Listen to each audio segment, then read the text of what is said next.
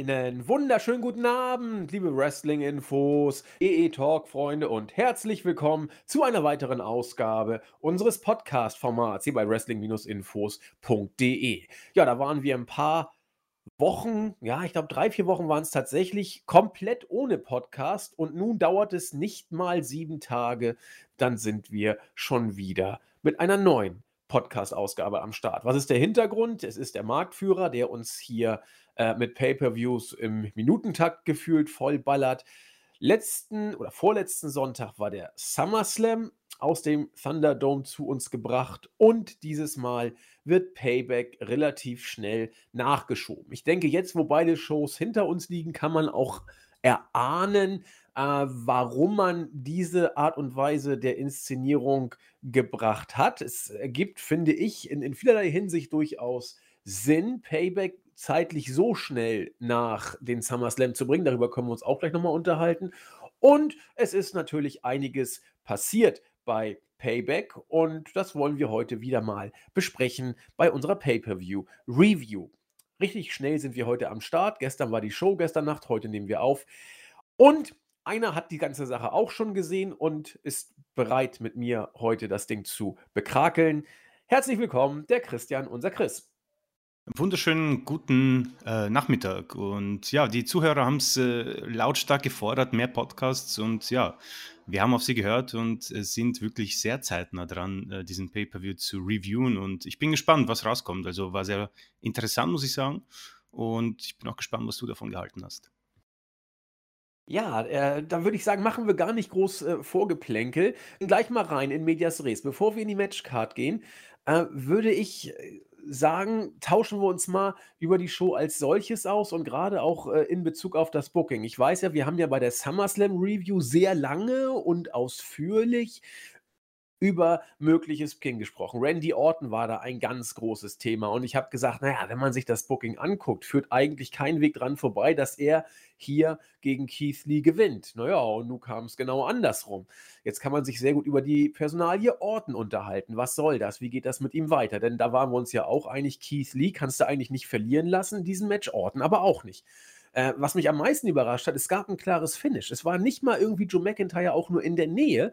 Da gibt es einiges zu philosophieren. Was ich heute sehr intensiv behandeln möchte, ist das Thema Bailey und Sascha Banks oder die Mädels insgesamt und hier schwerpunktmäßig Bailey und Banks. Da habe ich einiges äh, zu Kunst zu tun. Ich habe bei uns in den Teamchat geschrieben, ich habe nicht viel geschrieben, nur das dass äh, das Tag-Team-Match meines Erachtens richtig gut war, stellenweise. Die Botches und Unstimmigkeiten mal ausgenommen, die sind aber in jedem Wrestling-Match eben mal da. Aber vor allen Dingen Sascha Banks halt, halte ich für Gold derzeit im Ring und auch außerhalb des Rings. Über Bailey habe ich schon viel gesagt. Hm, da gibt es auch viel zu sagen. Alles in allem, also doch einiges an Diskussionspotenzial, nicht zuletzt Roman Reigns, der ja nun das Sahnehäubchen sozusagen ist. Alles in allem, muss ich gestehen, fand ich diese Show stellenweise ich will nicht sagen gut, aber äh, fand sie schon echt nicht schlecht. Also die floss gut vor sich hin. Ich fand sie deutlich besser als den SummerSlam. Das haben wir in den letzten Jahren auch häufig gehabt, dass man da ab und zu mal äh, den Nachfolge B oder C Pay-per-View dann wrestlerisch höherwertiger äh, wahrgenommen hat, als äh, die Big Four Events dann teilweise waren. Ähm, nee, floss gut vor sich hin, zweieinhalb Stunden. Man hätte sogar ein Match noch eventuell rausnehmen können, wäre auch nicht schlimm gewesen. Darüber können wir uns gleich noch unterhalten. Aber alles in allem war ich von dieser Show doch positiv überrascht. Einige Booking-Entscheidungen, wie gesagt, außen vor. Äh, ja, flotte Show. Ich weiß, du hast, du warst irgendwie noch bis, bis kurz vorm Podcast so mit dir am, am Rätselraten. Ja, was war das jetzt? War es gut, war es nicht gut? Bist du zu etwas mehr Klarheit gekommen, Christian, mittlerweile? äh, nee, wunderschöne Zusammenfassung eigentlich. Also was mir gefallen hat, ist, dass wir vielleicht einen kleinen Glimpse bekommen haben in die mögliche Zukunft. Also mit den Siegen von Riddle, Big E, Lee, ähm, auch irgendwo vielleicht Baszler und Jax, Dominic Mysterio. Äh, das sind dann so Entscheidungen, Booking-Entscheidungen, die ich sehr interessant finde, auch positiv. Äh, was äh, ich auf jeden Fall zustimmen würde, ist, dass es sehr gut daherfloss. Also ich habe mir das ähm, aufgedreht am Vormittag und es ging sehr gut durch. Also die Länge, die ich immer habe, ist meistens bei Baron Corbin Matches, aber da ist halt dann natürlich die Personal ja auch sehr äh, wichtig bei sowas. Und wo ich dann den ersten Hallo Wach-Moment hatte, war eben beim äh, Tag Team Match der Damen. Und da, ab da bin ich eigentlich sehr gut in der Show drin gewesen, weil ich muss sagen, ab da waren die Matches eigentlich alle gut. Den Main Event werden wir eigen besprechen. Äh, war für mich eigentlich ein Repeat vom SummerSlam, bis auf das Ende natürlich.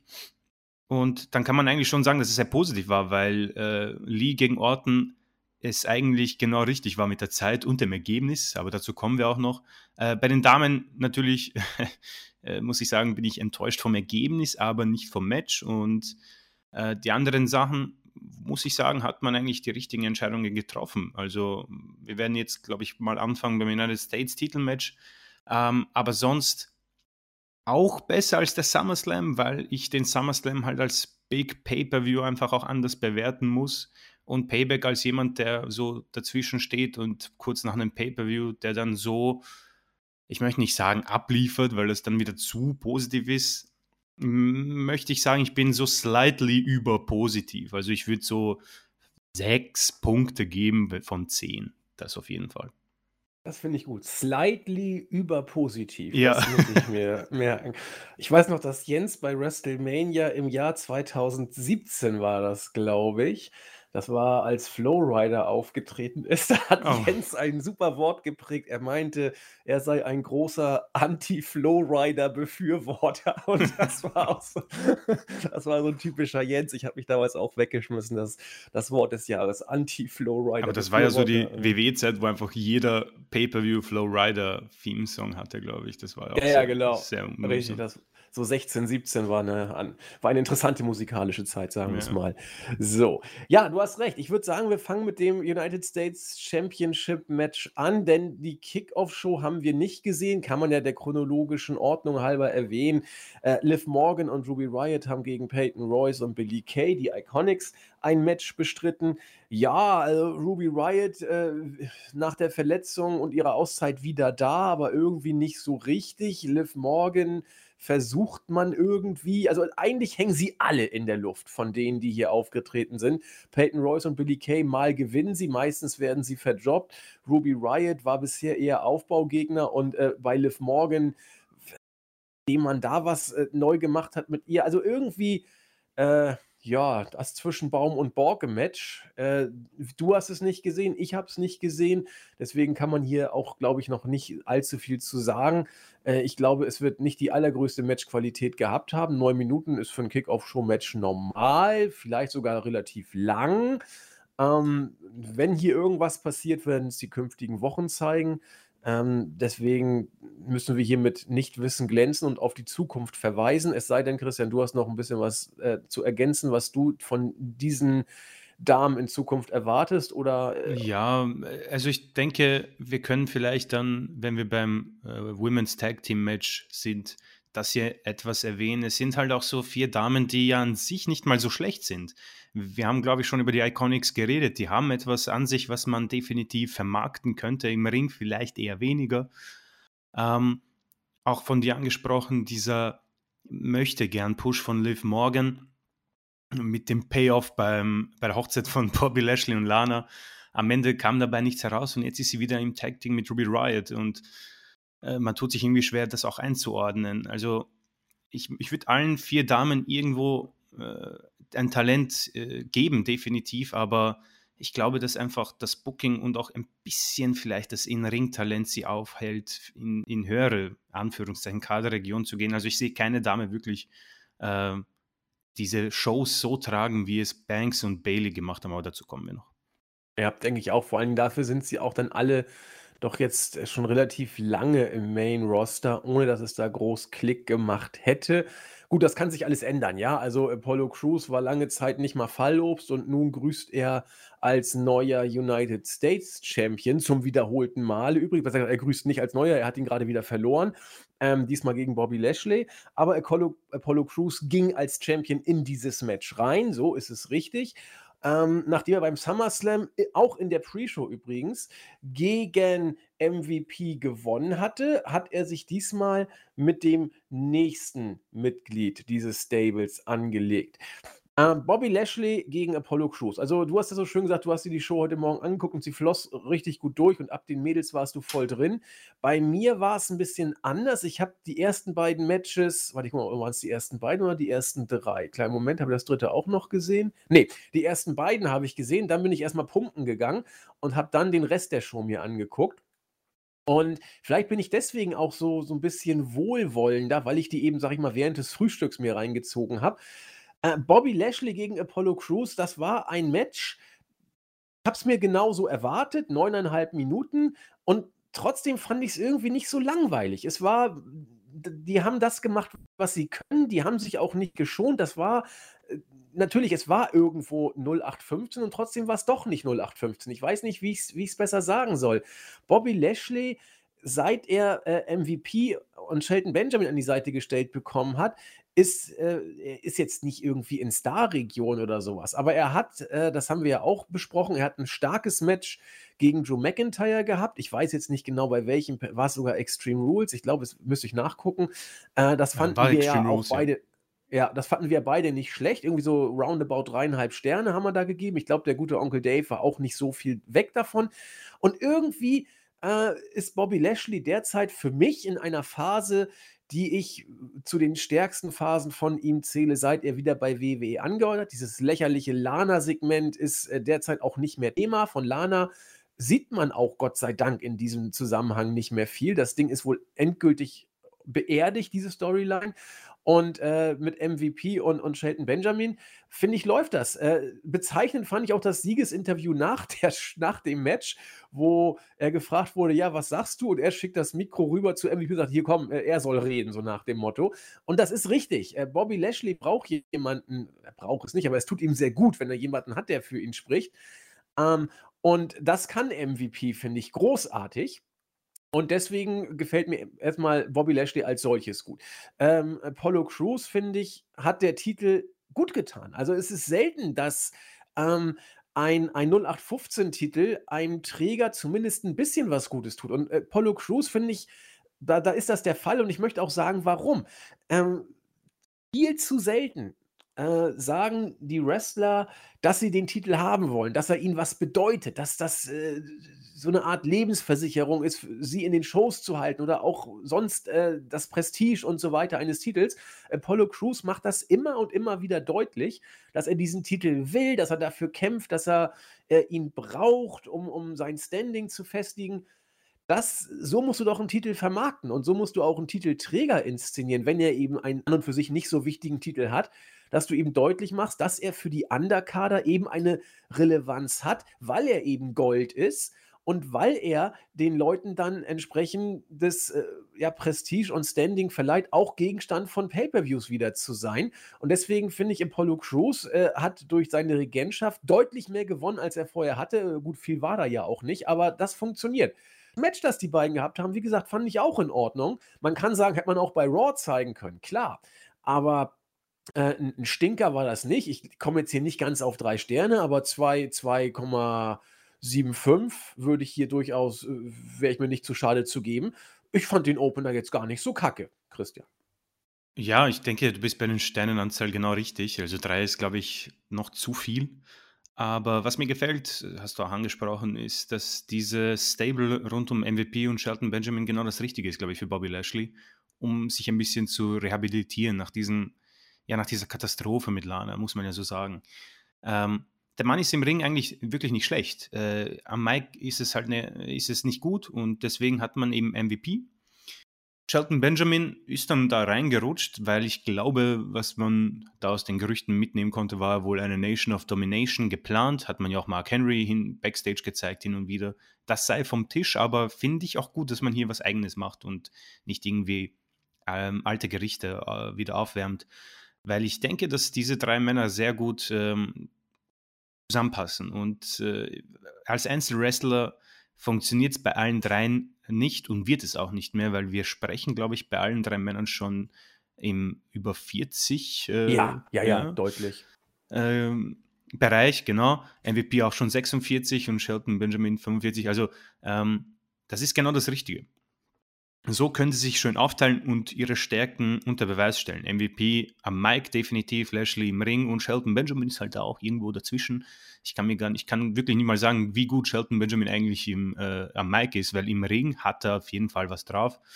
Ähm, Apollo Crews ist jemand, den finde ich sehr spannend, weil es immer, wenn er einen Art Push bekommt, er entweder Storyline-technisch herausgeschrieben wird aufgrund irgendeiner Verletzung oder etwas anderes dazwischen kommt. Jetzt hat er den Titel bekommen und wie du schon gesagt hast, es hat dem Titel überraschenderweise gut getan, weil ich glaube, der United States-Titel war seit dem Verlust gegen John, äh, bei, von John Cena äh, komplett tot. Also da hat der Intercontinental-Titel, glaube ich, viel mehr Aufmerksamkeit bekommen und jetzt mit dem neuen Design und einer ja, Fehde, die immerhin etwas prominenter dargestellt wird bei Raw, also mit dem Hurt Business und auch ihrem Auftritt äh, bei Raw Underground mit den Anzügen, das hat mir schon sehr gut gefallen. Also genau, es ist mal wieder eine Fehde um den United States. Jawohl, genau, ja nicht einfach vor, ja. Weil ich erinnere mich, keine Ahnung, da hat dann einfach irgendjemand, äh, ich erinnere mich an Kalisto als United States Champion, wo dann einfach random irgendjemand ihn angegriffen hat und das war dann äh, die ganze Fehde und das war dann ein Pay-Per-View-Match. Deswegen tut das sehr gut und vor allem, wir reden hier unter 10 Minuten und das passt. Das ist genau das Richtige, was du auch schon früher mit diesem Titel gemacht hast. Ähm, schön reinzukommen in den Pay-Per-View. Ähm, und jetzt, wo er anscheinend etwas ähm, Aufmerksamkeit bekommt, eben durch dieses Stable, welches nicht äh, einfach so wertlos gebuckt wird, wie zum Beispiel damals dieser Versuch mit der äh, League of Nations mit oh, Rusev oh Gott, und ja, ja ich denke, jeder erinnert sich. Ähm, das, sie werden halt äh, krass dargestellt. Ich weiß natürlich, diese Raw Underground-Geschichte hat natürlich ihre Geschichten, wo man sagen kann, oh je, WWE, aber ich finde schon nicht so schlecht. Bobby Lashley bei der letzten Ausgabe war angefressen und ist zu Shane gegangen, du, pass auf, ich möchte jetzt, ich möchte mich prügeln, weil äh, ich muss das loswerden. Und dann äh, äh verprügeln sie da jeden und das, das stärkt einfach jemanden. Und dann kommst du halt äh, zum Pay-Per-View und besiegst Cruise und dann wertet das sowohl dich als auch den Titel auf. Und deswegen war das hier durchaus positiv. Natürlich kein äh, Classic, Instant Classic, aber auf jeden Fall in Ordnung, um es äh, einen Pay-Per-View zu eröffnen. Definitiv. Ja, und vor allen Dingen, äh, oder vor allen Dingen als, als kleine Nebennotiz vielleicht noch ergänzenswert, äh, wie sich Cruz nach dem Match verhalten hat. Er hat dann nochmal ein bisschen so einen Gegenangriff gemacht und gesagt: Pass mal auf, äh, ich will den Titel unbedingt wieder haben. Kommt ja auch selten vor, dass jemand sagt: Ich will den Titel wieder haben. Normalerweise ist das Match vorbei. Man geht Backstage, guckt, was er zu essen gibt. Und er macht deutlich, dass er gerne nochmal äh, diesen Titel zurückhaben möchte. Also die Story wird irgendwie weitergehen. Wie wird man sehen? Aber es ist eine Fehde, die auf äh, Undercard-Niveau äh, geschrieben und fortgeschrieben wird. Und äh, jetzt wissen wir, dass da wohl vielleicht noch irgendwas passiert. Also so ein kleiner Cliffhanger, wenn auch auf seichtestem Niveau, klar, äh, gibt es auch. Und das ist doch schon mal jetzt nicht das Allerschlechteste, haben wir schon deutlich, deutlich schlimmer erlebt beim Marktführer. Insofern ein ordentlicher Beginn. Jo, dann ganz interessant. New Day sind mehr oder weniger geschlossen ausgefallen aufgrund von gesundheitlichen Verletzungen und nun ist nur noch Big E übrig. Ähm, bei Talking Smack wurde er entsprechend in Szene gesetzt von The Miz mit einer interessanten äh, Geschichte eigentlich. Ja, äh, du hast eigentlich Championship-Material oder du bist Championship-Material, aber du lässt dich ablenken, du machst dann so Kinkerlitzchen immer im Ring und so lustige Sprüche und bunte Stirnbänder und so. Das lenkt dich eigentlich von dem ab, was du eigentlich erreichen kannst. Kann man gut finden oder nicht. Zumindest gibt man Big E hier eine gewisse Hintergrundstoryline auf den Weg. Äh, und jetzt haben wir den äh, Kasper Big E, vermeintlichen Kasper Big E, gegen den entschlossenen Schläger Seamus mit Hut. Und die beiden traten dann zum Zweitmatch des Abends an. Ähm, ich habe das erste Match zu Anfang mal mir vorgenommen, deswegen würde ich sagen, Christian, machen wir mal Reihe um. Das zweite Match, würde ich sagen, gehört dir, wie, wie du es wahrgenommen hast, damit ich nicht immer das erste Wort habe. Ja, gerne. Also, äh, ich, da beginnt dann die Show für mich ein bisschen. Also, es war die Zeit, wo ich dann nicht so gut drin war, muss ich sagen, äh, mit Biggie, Seamus, Riddle und Corbin. Ähm, Biggie ist eine sehr spannende äh, Sache, weil wir haben ja schon jetzt lange genug New Day gehabt und das war einfach auch dann zu viel. Natürlich lässt sich das gut vermarkten und ich denke, bei den Merchandise ähm, Bereich hat das auch Sinn ergeben für die WWE. Aber es gab immer schon diese, ja, nicht Gerüchte, sondern immer diese Frage, ja, was kann eigentlich Big E?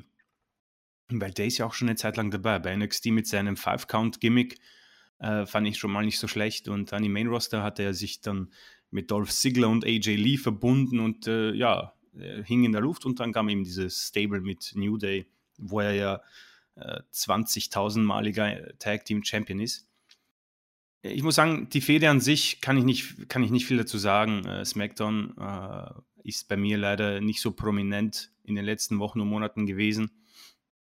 Aber was ich mitbekomme, ist eben, dass man es äh, bei ihm versucht. Natürlich, die Verletzungen von Xavier Woods und äh, Kofi Kingston spielen dabei auch eine Rolle. Äh, aber finde ich nicht so schlecht. Blöd finde ich nur, dass er mit dem New Day äh, Gimmick und mit der New Day Musik reinkommt. Und äh, ich, ich würde mir wünschen, wenn er da vielleicht ein bisschen eine anderen, ein anderes Outfit wählt und ein andere Music Entrance, um ihn einfach mehr eigenen Charakter zu geben als ein äh, ja, äh, Competitor, der eventuell auch irgendwann mal der Weltchampion sein kann. Äh, Seamus, ich denke, ist viel gesagt worden. Ein Mann, der meiner Meinung nach zu viel große Erfolge sammeln konnte für ja, überschaubares Talent ist zumindest meine Meinung. Äh, 12, 17, puh, ich war irgendwie, es, es war ein solides Match, es war okay. Also ich war jetzt nicht wirklich ähm, überrascht. Ich habe es mir eigentlich so vorgestellt.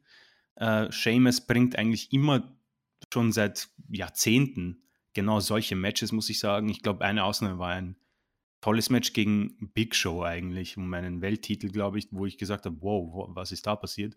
Aber eine kleine Anomalie in sonst einer sehr, ja, äh, interessanten Karriere. Bei Big E ist das natürlich irgendwie im Moment noch schwierig zu sagen, hat immer seine crazy Spots auch bei New Day gehabt und bekommt jetzt diesen Sieg, was ich auch sehr gut finde, weil ich bin sehr interessiert daran, ihn ähm, zu sehen als ein ähm, Einzelwrestler. Äh, Talking Smack war auch interessant in dieser Hinsicht. Also man kennt es ja von früher. Talking Smack hat so irgendwo diesen Shoot-Bereich oder Shoot-Rhythmus drinnen, wo man äh, sich nicht so ein Skript halten muss und das bringt dem Ganzen sehr viel Farbe und das hat ihm auch sehr gut getan. Also da hat er auch gesagt, ja, äh, Kofi Kingstons Stilverlust war eigentlich eine Frechheit, weil äh, man einfach wieder auf Brock Lesnar zählen wollte und er nach 10 Sekunden seinen Titel verloren hat, wo alle irgendwie geglaubt haben, ja, das war super, dass er den Titel gewonnen hat, aber ihn dann abzufrühstücken geht gar nicht.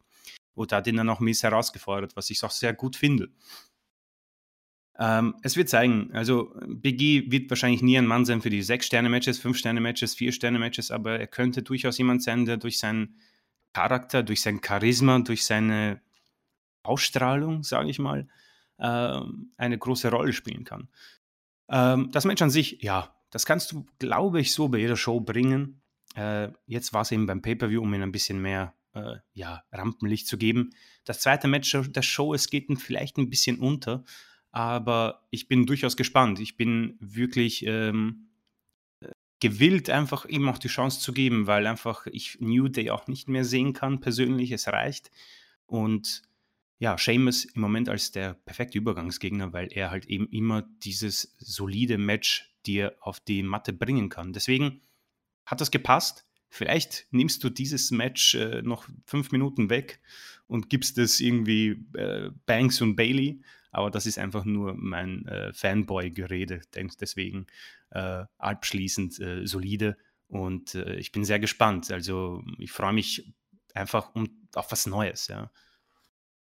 Also, ich bin ein bisschen verhaltener, was was die Spannung in Bezug auf die Personalie Big E angeht. Gerade deswegen oder vor dem Aspekt, den du auch schon genannt hast, er kam mit New Day, äh, Musik und Outfit auch rein. Und auch die Talking Smack Storyline ist eigentlich, äh, so wie sie zumindest jetzt sich uns darstellt und wie sie präsentiert wird auch komplett auf New Day ausgerichtet, so nach dem Motto: „Sind das eigentlich alles nur Kasper und ist Big E auch ein Kasper, der sich mit diesem Kasper-Kram eben den Weg zu Höherem verbaut hat oder nicht?“ Und, äh, ich glaube einfach, dass diese Geschichte um Big E nichts anderes ist als eine Übergangsgeschichte, wo der Charakter von Big E so ein bisschen zum Thema gemacht wird, aber letzten Endes nur zeitüberbrückend dargestellt wird, um New Day wieder zu vereinen. Weil hätte man hier was anderes vorgehabt, hätte man auch bei der Inszenierung, glaube ich, schon was gemacht. Auch das, äh, der Ausgang des Matches macht deutlich, Big E äh, hat gesagt, dass er, wenn es drauf ankommt, immer entschlossen sein kann. Und das wird er hier beweisen. Hat ja auch nach dem Match mehrfach gesagt, ich habe es euch gesagt, ich habe es dir gesagt, ich habe es dir gesagt und bla bla. Ähm, er ist, glaube ich, auch nach dem Match zu Corey Grace, hat ihn, glaube ich, zehnmal gesagt, hast du das gefühlt, hast du das geschmeckt oder irgendwie sowas. Also ich, ich bin auch tough und stiff. Das klingt für mich alles eher so in Richtung New Day und Big E sind zwar humoristische Typen, aber wenn es drauf ankommt, sind sie echt tough fokussiert. Ich glaube, in diese Richtung könnte diese ganze Storyline sein, sodass es nicht um Big E als solches geht, sondern nur darum, dass New Day, wenn es drauf ankommt, doch fokussiert sein können. Mal gucken, vielleicht irre ich mich auch und das Ganze geht in Richtung New Day, dahingehend ihn als Singles-Wrestler darzustellen. Anders als The Misses gesagt hat, bin ich nicht der Auffassung, dass äh, Big E Championship-Material hat.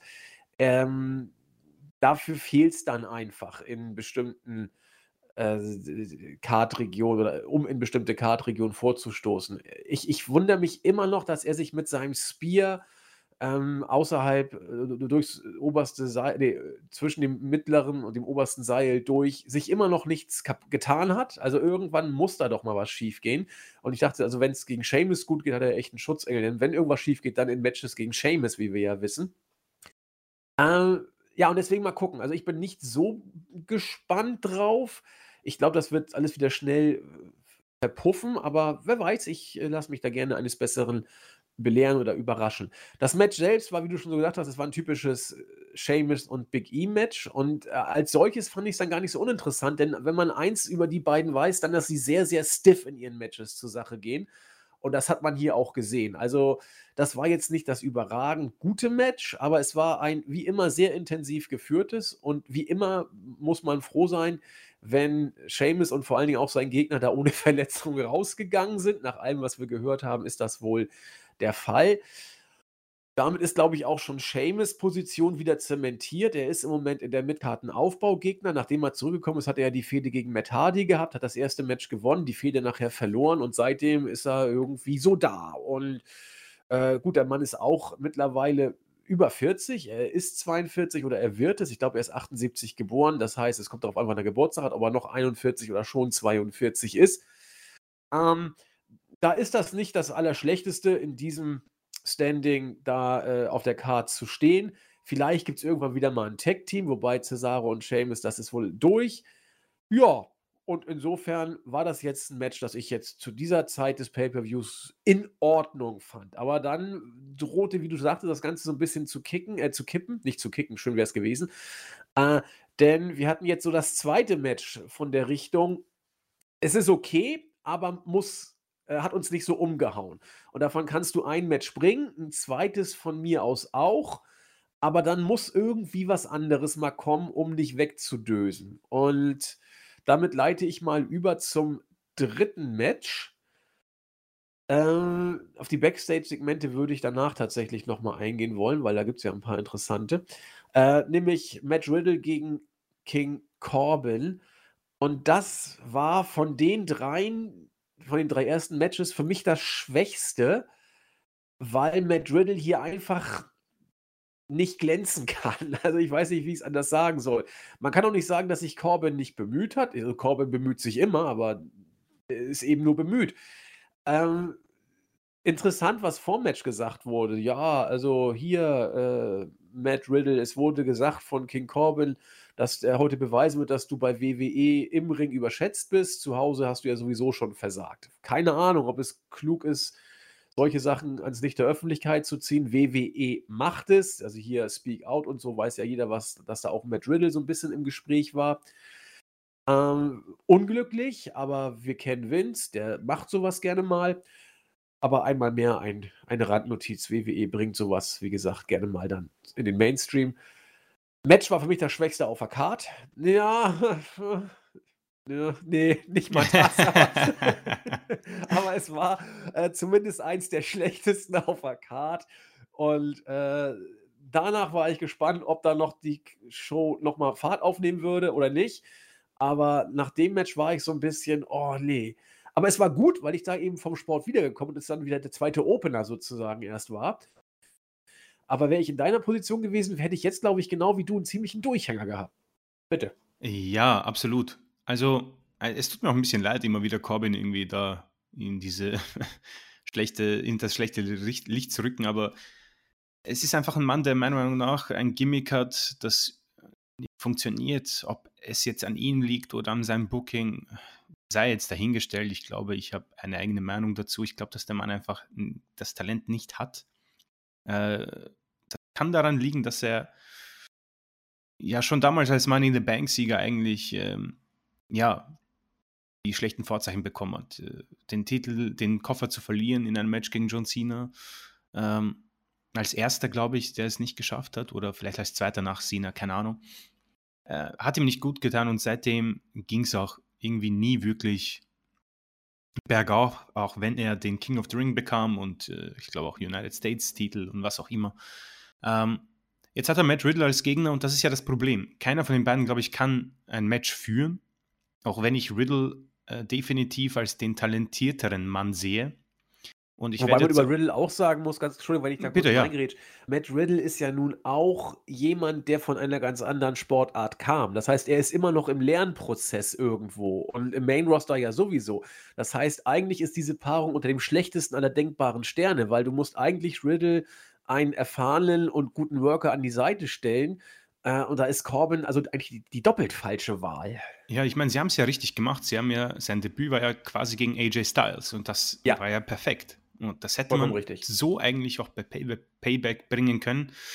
Ähm, und du hast es gesagt, das ist einfach ein Mann, der im Lernprozess ist und Baron Corbin wird auch nie der Mann sein, der ein Match führt. Das, das glaube ich einfach nicht. Äh, und so hast du eben zwei Männer, die ja äh, irgendwo in der Luft stehen. Ich meine, Matt Riddle steht natürlich noch immer unter diesem Vorzeichen des Speaking Out. Man weiß nicht, was da Sache ist. WWE ähm, nimmt es mit rein, einigermaßen. Ähm, mehr Spice hat es für mich nicht gebracht. Ähm, hat gewonnen, danach gab es den Angriff, das heißt, es wird weitergehen. Ähm, Matt Riddle muss diese Feder gewinnen und ich hoffe, dass er auch so schnell wie möglich aus dieser Feder rauskommt, um eben ja, gegen einen anderen Mann eine Feder zu führen, wo sie dann eben diese Matches bringen können, die Matt Riddle auch führen kann. Also im, ähm, bei NXT hat er das schon gezeigt. Ich denke, es ist auch ein Gimmick, das wohl gut ankommen kann bei den Fans. Aber ich persönlich muss äh, zugeben, ich, ich glaube einfach auch nicht mehr dran, dass Matt Riddle großartig, äh, eine großartige Gro Karriere machen wird, äh, bei der WWE zumindest, weil, ich meine, wir gehen da schon zurück auf den Royal Rumble, äh, wo ich ihn interessanterweise ähm, als Sieger des Rumbles äh, genannt habe. Äh, ja, wurde dann nach fünf Sekunden, glaube ich, oder so eliminiert. Und äh, ich denke, dann kamen auch die Gerüchte, dass er im Doghouse sitzt bei Vince McMahon. Äh, kam dann eben jetzt zu SmackDown, hatte diese kurze Fehde mit AJ Styles und jetzt sitzt er halt hier. Ähm, es war für mich nicht so wirklich ein gutes Match. Äh, und ja, nach diesen drei Matches, auch wenn der Opener, wie wir gesagt haben, gut war, bist du halt dann schon, glaube ich, eine gute Stunde dabei und denkst dir, boah, irgendwie, irgendwie passiert nichts. Und glücklicherweise ging es ja dann bergauf, aber ähm, um hier mal äh, einen Schlussstrich zu ziehen, Corbin wird wohl immer hin und wieder ins Main Event äh, Roster kommen. Ich glaube, dass er einfach ein zu gutes Standing hat bei Vince McMahon. Ich glaube einfach die Körpergröße und auch irgendwo wohl das Gimmick, wo er ja, irgendwo der Heal ist, der wird ja ausgebuht quasi, auch wenn man das mit Go Away Heat verwechseln muss. Äh, und Matt Riddle, wie gesagt, ich glaube einfach nicht, dass Vince einen Mann wie ihn ganz oben haben möchte, unabhängig von seinem Talent oder einem möglichen Talent, was er hat. Äh, er ist ja auch am Mikrofon und im Ring äh, ganz solide, vor allem für jemanden, der ja auch noch nicht so lange im Wrestling-Business dabei ist. Ja, also ich fand sein Interview großartig, wo er die Augen kaum aufgekriegt hat. Also man mag dabei denken, was man will. Also, also ich weiß immer auch nicht so genau, was ist da gespielt und was ist da bei ihm echt. Er gilt ja als jemand, der ab und zu gern mal im blauen Dunst schwelgt, aber lasse das mal so stehen. Ja, Riddle, bin ich gespannt. Also er kann polarisieren, das denke ich schon. Jetzt lassen wir mal Speaking Out außen vor, denn über ungelegte Eier wollen wir hier noch nicht sprechen. Äh, scheint sich ja eher zu seinen Gunsten zu entwickeln, aber auch da halten wir uns mal lieber zurück. Ähm, wenn wir Speaking Out mal als solchen Faktor deswegen außen vor lassen, bleibt ein Matt Riddle, der Matt Riddle ist und der wird schon dafür sorgen, dass er nicht in die höchsten Card-Regionen kommt, denn er wird einfach seine Klappe nicht halten und er wird immer das sagen, was ihm gerade so durch den Kopf geht, sei es, dass er Brock Lesnar retiren will oder andere Geschichten. Äh, ich bin gespannt. ihm, ihm kommt zugute, dass er ein sehr guter Athlet ist, dass er sehr charismatisch ist und äh, man hat eine Meinung zu ihm. Also jeder äh, kann über Matt Riddle was sagen, sei es, oh, ist der langweilig, oh, ich finde den kacke oder oh, ist doch ein netter Kerl oder ich finde ihn sogar sau cool. Also Matt Riddle ist jemand, über den man, glaube ich, immer eine Meinung hat. Und Corbin, hast du sehr schön gesagt, also ich finde sein Gimmick gar nicht mal so schlecht. Ich finde nur seine äh, limitierten Fähigkeiten im Ring so, so tragisch. Ähm, denn ich finde ihn auch nach wie vor nicht uncharismatisch. Ganz im Gegenteil. Baron Corbin hat ein gewisses Charisma und ich finde ihn auch am Mic nicht schlecht. Aber äh, es, ist eben der gute Herr Corbin und das ist im Ring nicht viel. Das war bei NXT auch schon nicht viel. Das will auch eine Menge sagen. Und es ist im Main Roster, also, aber es ist interessant, wie beharrlich er sich da hält. Also, der spielt halt immer eine Rolle. Immer, ja, du kannst ihm immer eine konstante Position äh, zuteilen und er hat auch dann immer mal seine Erfolge. Mal ist er US-Champion ähm, und im Endeffekt kann man sogar nicht mal irgendwie Vince was vorwerfen, denn am, äh, am Ende des Tages verliert er alle seine Fäden. Also äh, er bringt immer andere Leute ein bisschen over in Anführungszeichen. Also kann man da auch nicht schimpfen. Ähm, und, und trotzdem ist Corbin jemand, den man bestenfalls bei den Weeklies als Jobber äh, sich wünschen kann. Und da bitte auch nicht so präsent, wie er manchmal ist. Ja, das ist so eben die, die, die Krux mit Corbin. Nun denn, aber dann ging es ja weiter mit einem interessanten Match. Die Mädels kamen. Und äh, ich wusste oder ich habe befürchtet, jetzt kann ich ja sagen, ich habe es gewusst, kann ja viel sagen. Bevor das Match losging, dachte ich, das wird heute nichts. Heute werden Banks und Bailey verlieren. Äh, Grund war die Promo, die Basler und Jax vor dem Match von Riddle gehalten haben, wo sie da sich fast schon angegangen sind äh, geh mir aus dem Weg, dann werden wir es heute schaffen, sagte Shayna, nachdem Nia Jax sagt, ja, wir müssen irgendwie zusammenarbeiten, nix da zusammenarbeiten, sagt Shayna, du musst einfach nur aus dem Weg gehen. Fand ich ganz putzig, als dann Shayna wieder Schattenboxen gemacht hat und Nia Jax dann durch die Gegend hüpfte, um sich warm zu machen, aber äh, da wusste ich, scheiße, wenn du solche Spannung zwischen den beiden inszenierst, dann musst du sie entweder verlieren lassen und dann einen Split machen, hätte schlicht keinen interessiert, äh, oder du musst sie gewinnen lassen. Und genauso kam es dann ja leider auch. Äh, leider ist äh, zumindest aus unserer Fanboy-Sicht gesagt, deswegen muss ich das leider relativieren. Vielleicht finden es manche ja gut, vielleicht sagen ja auch viele, dass Bailey und Banks eh gesplittet werden müssen, dann irgendwie den High Noon äh, ja, äh, Endkampf zu inszenieren. Außerdem haben sie die Nase voll von der Bailey-Regentschaft mit Sascha Banks. Das muss alles mal ein Ende haben und mal was Neues mit Nia Jax und Basler. Ist ja auch nicht schlecht und so kann man ja sehen. Für mich ist das alles viel zu früh. Es ist, Bailey und Banks haben gerade angefangen, äh, diese Shows zu prägen und, und zwar zu etwas, zu einem Positiven entwickelt sich das Ganze. Bailey und Banks werden für mich mit jeder Show immer besser. Äh, Sascha Banks ist für mich so stark wie wie noch nie, hätte ich fast gesagt. Also zumindest wenn du so ihren, ihren Ringstil, ihre Art, wie sie die Matches auch workt äh, und äh, ihr, ihr Charisma, ihr Mic-Work und ihre Interaktion mit Bailey nimmst, da, da habe ich weder Bailey noch Banks, jedenfalls im Main-Roster, da lege ich mich fest, im Main-Roster noch nicht annähernd so stark gesehen, wie sie jetzt sind. Dazu kannst du mit der Storyline um die beiden ausfüllen. Natürlich nicht komplett ausfüllen, aber du kannst sie so prägnant darstellen, dass sie die Show tragen mit ihren äh, Segmenten. Äh, für mich war das eine, die, die, keine Ahnung, Wollmilch, Perlensau, Milchkuh, keine Ahnung, ihr wisst, was ich da meine. Ähm, die, die Kuh, die man hätte weiter melken müssen, einfach. Das, das hätte noch funktioniert und es hätte gut funktioniert, weil die Leute hätten sich weiter aufgeregt, oh, sind die immer noch Champion und gewinnen mit fiesen Eingriffen und Bailey immer noch, das ist ja, kann nicht wahr sein. Nicht von ungefähr wird ja jetzt irgendwie jeder Tag ihre Regentschaft vor jeder Show mehrfach angegeben. Die Zeit war für mich schlicht nicht reif. WWE hatte endlich mal wieder was, was funktioniert hat.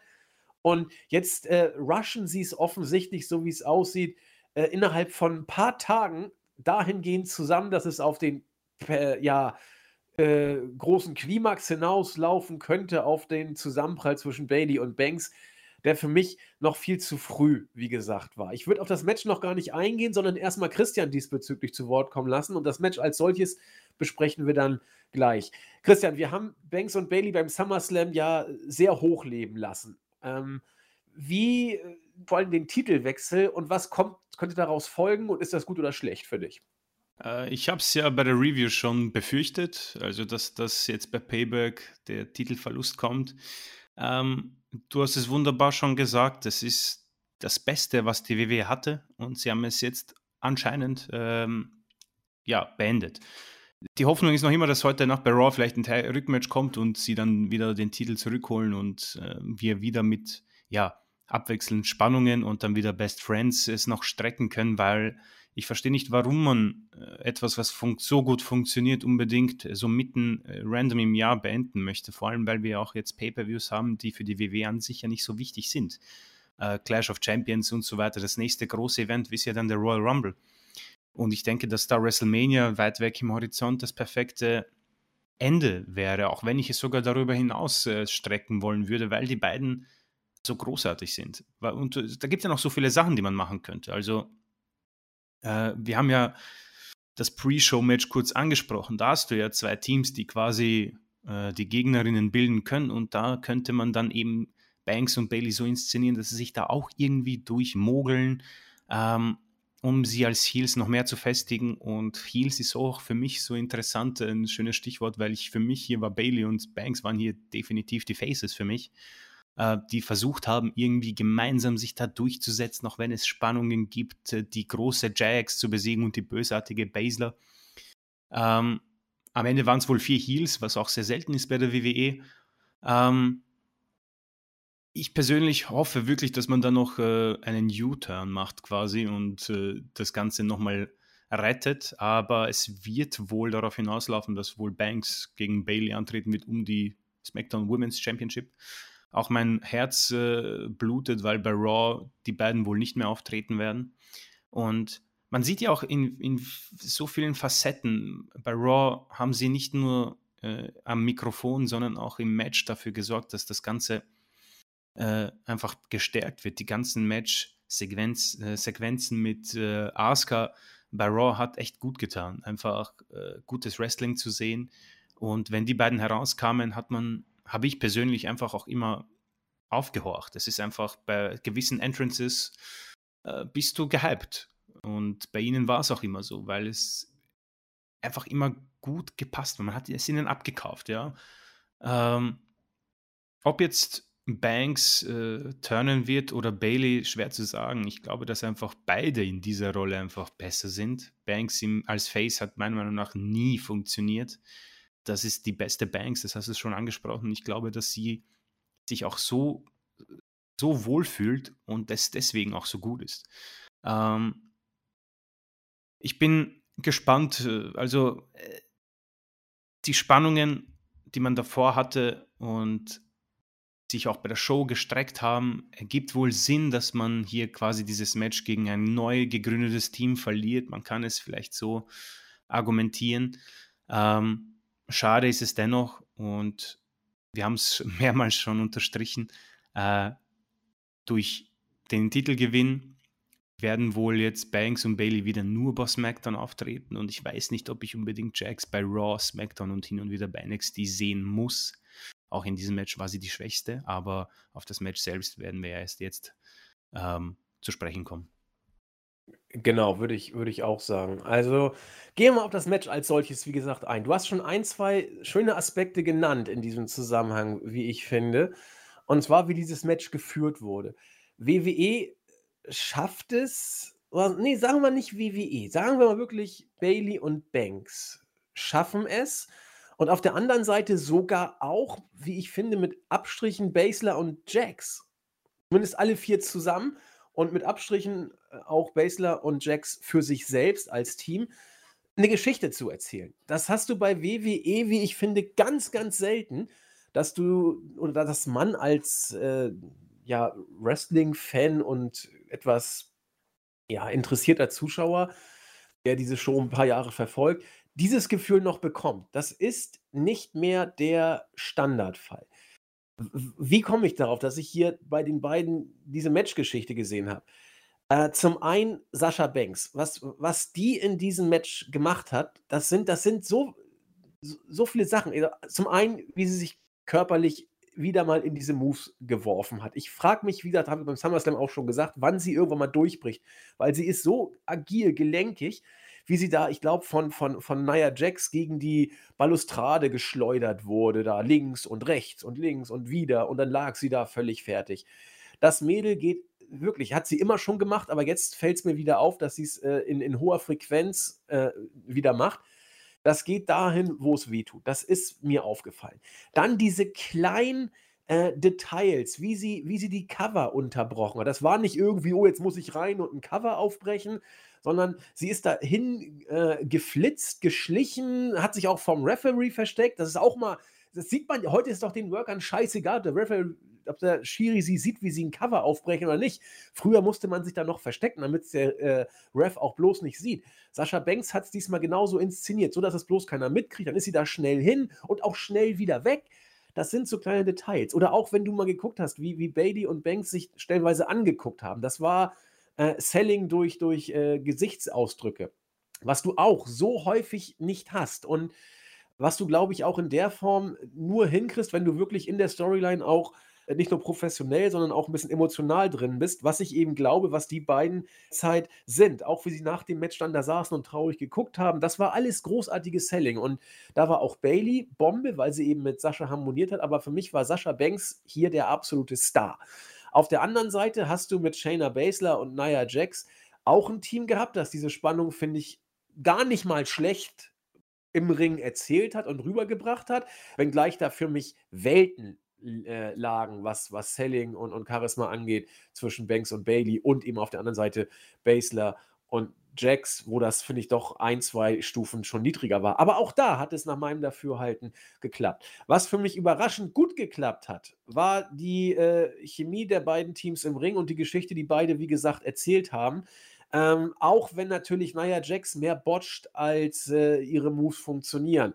Auch Bailey musste sich das eine oder andere Mal äh, noch richtig in Szene hinrobben, weil sie nicht richtig lag. Das, das passiert. Das will ich gar nicht auch schönreden. Aber äh, es hat dem Matchfluss, finde ich, nicht äh, geschadet. Im Gegenteil, elf Minuten, du sagtest es, man hätte gerne noch ein paar Minuten mehr hier bei diesem Match gesehen. Finish fand ich stark, auch wenn du meines Erachtens das alles jetzt nicht mehr reparieren kannst, was du bei Basler an Tafel Silber äh, geklaut oder an Porzellan zerschlagen hast. Sucht euch die Sprich-Redewendung aus, wie sie euch passt.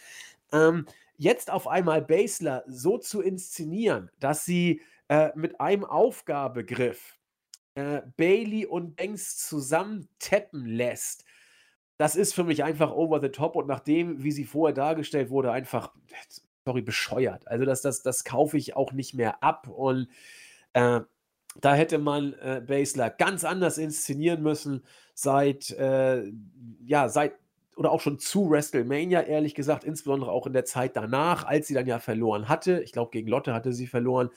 Ähm, hatte sie gegen Charlotte verloren? Ich weiß, müsste ich nachgucken, ist ja auch egal. Nee, nee, gegen Charlotte hat sie nicht verloren. Also sie hat gegen Becky verloren bei WrestleMania. Gegen Becky, genau, genau. gegen Becky, pardon, das war's. Ähm, das, das war alles, äh, du kriegst sie für mich nicht mehr gerettet. Nee, äh, du, du, hast auf jeden Fall recht, das war halt schon ein Genickbruch, weil sie, sie wurde, ich meine, sie hat die Elimination Chamber absolut durchgefegt und da waren äh, damals noch wirklich alle Top-Frauen in Anführungszeichen in der Chamber drin und sie hat die einfach durchgefegt und dann verliert sie bei WrestleMania. Und äh, das ist für mich halt äh, dann schon hinüber, ja. Äh, und du hast schon gesagt, das Ende war interessant, fand ich, ich fand es nicht schlecht, muss ich sagen, weil es mal was Neues war und ähm, was ähm, Frisches. Aber äh, du hast schon gesagt, dass, da spricht man ganz klar von overpowered, weil sie in dieser, weil sie so auch nicht dargestellt wurde. Äh, was mir noch kurz gefallen hat, äh, ich wollte dich da nicht unterbrechen. Nee, ähm, gerne, mach. Äh, was mir sehr gut gefallen hat, war das, äh, die Geschichte, die du schon angesprochen hast. Basler und Jax kamen ja schon eher in, in jener Hinsicht hinein, okay, wir probieren das, äh, eigentlich mögen wir uns nicht. Und dann haben sie gemerkt, je länger das Match dauert, dass die Chance größer ist. Da hat doch Basler gesagt, okay, Moment mal, äh, Jax, konzentrieren wir uns, wir, wir können das gewinnen.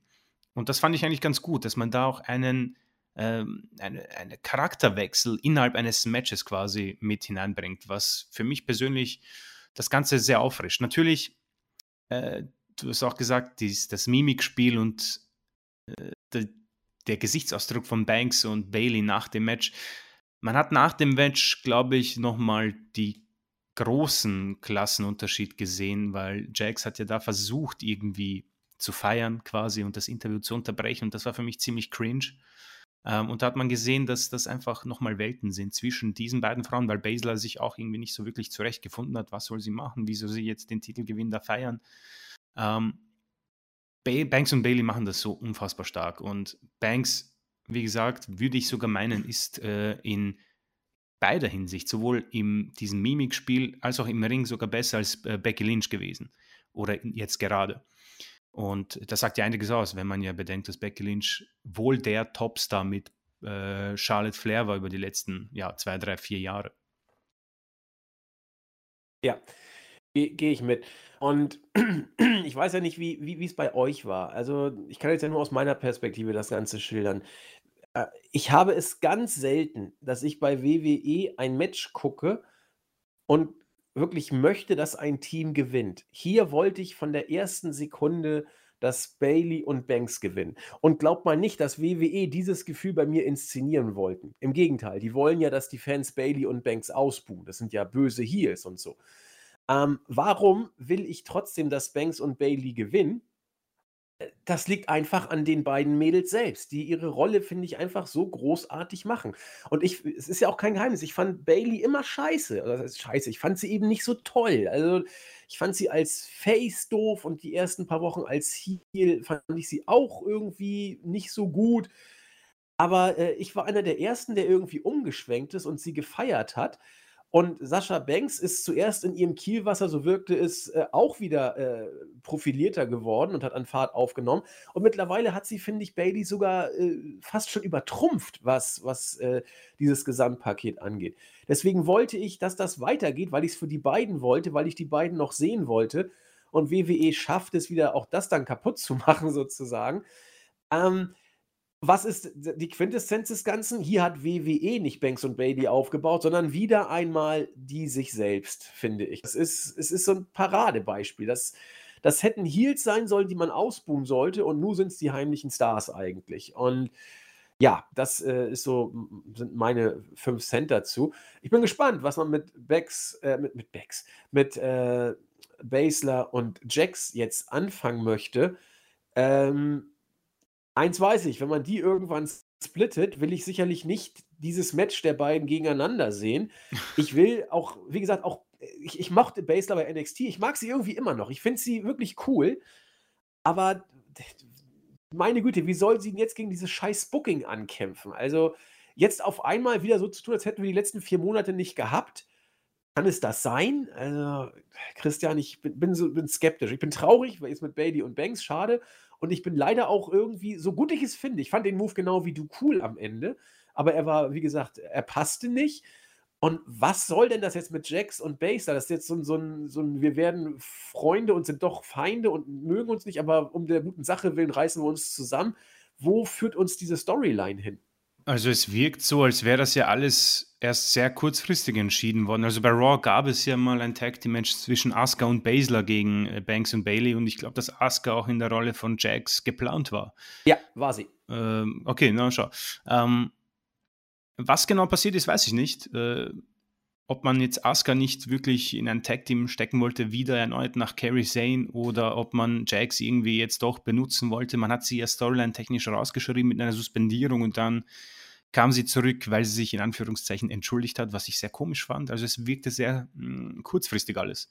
An sich finde ich, find ich es ja nicht. Bitte? Ne, also Hintergrund, was was man so munkeln hört, ist der, dass man die Story mit Becky und Banks einfach forcieren will. Das war der Grund, dass man erst Asuka den Titel wiedergibt und dann 'n zweiten Tag-Team-Gegner, äh, hinzuschreibt, Okay. um ihm dann auch den Tag-Team-Titel abzunehmen. Also alles so Highspeed zum großen Finale. Ja, und das ist halt sehr, sehr schade, weil äh, wenn, es ist ja wirklich interessant bei WWE, wenn etwas, äh, wenn jemand heiß wird, dann ist es ja meistens durch Zufall oder weil jemand selbst einfach so stark ist. Ich meine, wir haben ja die Beispiele. Daniel Bryan, ähm, die WWE macht sich das natürlich jetzt zunutze und sagt, ja, wir haben das alles geplant und bei WrestleMania 30 darauf hingearbeitet, dass Bear Bryan dann der Champion wird. Oder Becky, ja, ohne Jax wäre Becky wohl nie die Becky, die wir jetzt kennen. Ähm, warum man jetzt natürlich so Highspeed und äh, Booking und äh, dies und das probiert, ist mir sehr schleierhaft, weil äh, jetzt hat man da wieder unabsichtlich wohl zwei Superstars und man muss so sagen, die beiden tragen die Division. Und das ist wirklich schlimm. Ich meine, wir haben das bei SummerSlam angesprochen. Und deswegen kommen wir auch noch auf die Pre-Show zurück. Äh, wir haben es ja auch bei äh, Loser Leaves WWE-Match gesehen zwischen Mandy Rose und Sonja Deville. Äh, nach Banks und Bailey kommt lange, lange, lange, lange nichts. Dann kommt irgendwann für mich Baszler, weil ich auch ihr Gimmick ganz gut finde. Und dann kommt wieder lange, lange, lange nichts, ja. Ähm, natürlich, Asuka ist bei den äh, beiden Damen ganz weit oben, das haben wir auch beim SummerSlam gesagt. Und das ist ein großes Problem für die WWE. Ähm, Baszler gegen Bang, gegen Jax, Jax, Baszler gegen Jax brauche ich wirklich nicht. Und wie gesagt, äh, Jax an sich, äh, wenn sie jetzt in drei Shows auftritt, ist das echt too much. Ähm, Baszler würde ich am liebsten eigentlich sehen im, äh, als Anführerin mit Marina Shafir und Jasmine Duke. Also wenn dann irgendwann vielleicht so ein Frauenstable à la Shield eventuell sich daraus bilden könnte, fände ich das eigentlich ganz nett. Ich weiß aber nicht, wie grün die anderen beiden Frauen sind. Man hat sie auch bei Raw Underground gesehen schon. Ähm, da wäre ich schon sehr interessiert. Das könnte auch Baszler eine ganz andere Farbe geben und vielleicht auch das Malheur von WrestleMania äh, rehabilitieren. Ähm, und ja, in Zukunft gesehen, wie gesagt, ein, ein, äh, eine große Enttäuschung und du hast es auch angesprochen, äh, selten, dass man investiert und auch wirklich wieder hinter jemanden so steht und ihn gewinnen sehen möchte. Wie gesagt, meine Hoffnung ist noch immer auf heute Raw. Es wird höchstwahrscheinlich das Rückmatch geben.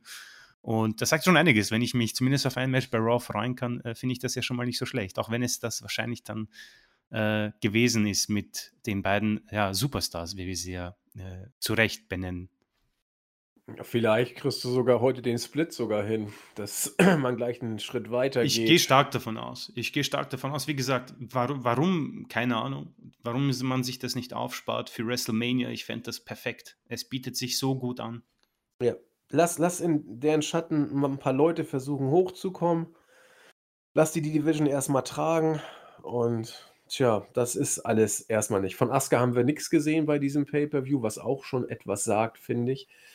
Aber gut, Generell wir ein. Superstar-Mangel, finde ich. Also Ja, jetzt äh, nebenbei, äh, wo ist Daniel Bryan, wo Kevin Owens? Äh, es fehlen die Stars. Der größte Star war wohl hier Randy Orton, ja? muss man ja so ja. sagen. Und das spricht schon auch eigentlich äh, gegen die WWE wieder. Aber Ja, gut, Roman natürlich nach ja, Roman Reigns, ne? klar, Klar. klar. Ja. Ja. Okay, dann kommen wir doch mal auf besagten Randy Orton zu sprechen. Ähm, ein Match, das uns bei der SummerSlam Review wirklich lange, lange beschäftigt hat. Keith Lee gegen unseren Randy Orton. Äh, ich bleibe immer noch dabei. Jetzt, wo das Match zu Ende ist, ist ja kein Geheimnis, Keith Lee hat gewonnen, frage ich mich immer noch, wa warum? Warum? Ich, es, es kommt selten vor, dass man sagt, dass ein Superstar so konsequent und gut aufgebaut wurde. Bei Bailey und Banks bleibe ich dabei, dass da ein Stück weit Eigendynamik auch kam, dass die sich selbst auch ein Stück overgebracht haben mit ihrer großartigen Performance. Aber Randy Orton, muss man sagen, ist von der Liga so aufgebaut worden. Über Monate sukzessive, Schritt für Schritt, nach allen Regeln der Kunst und wie ich auch finde, da kann man auch nicht meckern. Randy Orton ist richtig gut aufgebaut worden. Und dann hat er ein Titelmatch gegen Drew McIntyre bekommen. Ich war mir, wie gesagt, sicher, er würde gewinnen. So Stichwort Hintergrund, Vorplanung für Rumble und Mania gegen Edge. Dann ist er ja hoffentlich wieder fit. Aber er hat verloren. Und nicht nur das, er hat sich danach bei Raw auch mit Keith Lee angelegt, der sein Debütmatch im Main Roster mit interessanter neuer Gimmick-Edition sozusagen bestreiten durfte. Und da griff Drew McIntyre auch ein. Was ich schon mal interessant fand und eigentlich auch unglücklich, dass du Keith Lee, äh, dass du das Debüt von Keith Lee in eine Main-Event-Fehde packst, sodass Keith Lee eigentlich so wie random daherkommt, wie Beiwerk zu einer Fehde, wo man kein Beiwerk braucht, wo er eher sogar stört. Da hat man das also gebracht und auch da lag der Fokus eigentlich nur mittelbar auf Keith Lee, eher da, äh, darauf, wie äh, sich Drew McIntyre hier äh, inszenieren wird und sich bei Randy Orton entsprechend äh, bedanken wird, in Anführungszeichen. Und danach auch die Punt-Kicks und so. Alles lief hier auf Orton gegen McIntyre und ein mögliches Rückmatch hinaus. Sodass das Match Keith Lee gegen Randy Orton für mich absolut keinen Sinn ergab äh, oder keinen Sinn ergeben wollte oder bei diesem Pay-Per-View. Wir haben schon gesagt, äh, du musst Keith Lee eigentlich hier gewinnen lassen, aber Orton darfst du eigentlich auch nicht verlieren lassen sodass ich eigentlich sicher war, hier wird es einen Fuck-Finish geben. Was jetzt passiert ist, fand ich im höchsten Maße überraschend. Äh, Keith Lee hat gewonnen und das Ganze hat keine sieben Minuten gedauert. Es war, wie ich finde, ein Orten-Match, muss man wohl so sagen, was auch nicht überrascht. Und ich habe mich locker auf äh, 17 Minuten eingestellt. Ich war mir sicher, dass das jetzt noch so weitergeht. Und zwar lange, lange Zeit. Nix da war. Orton hat sein RKO angekündigt und ich wusste immer, wenn er das macht, geht er sowieso nicht durch. Aber dass dann Keith Lee das Ding sofort kontert und in die Spirit Bomb äh, setzt, die hat aber mal geknallt, meine Güte. Äh, und dass der Three-Count aber sowas von durchging und Orton lag dann da rum wie Falschgeld. Auch gut gesellt übrigens von ihm, finde ich. Generell hat Orton, finde ich, hier sehr gut gesellt.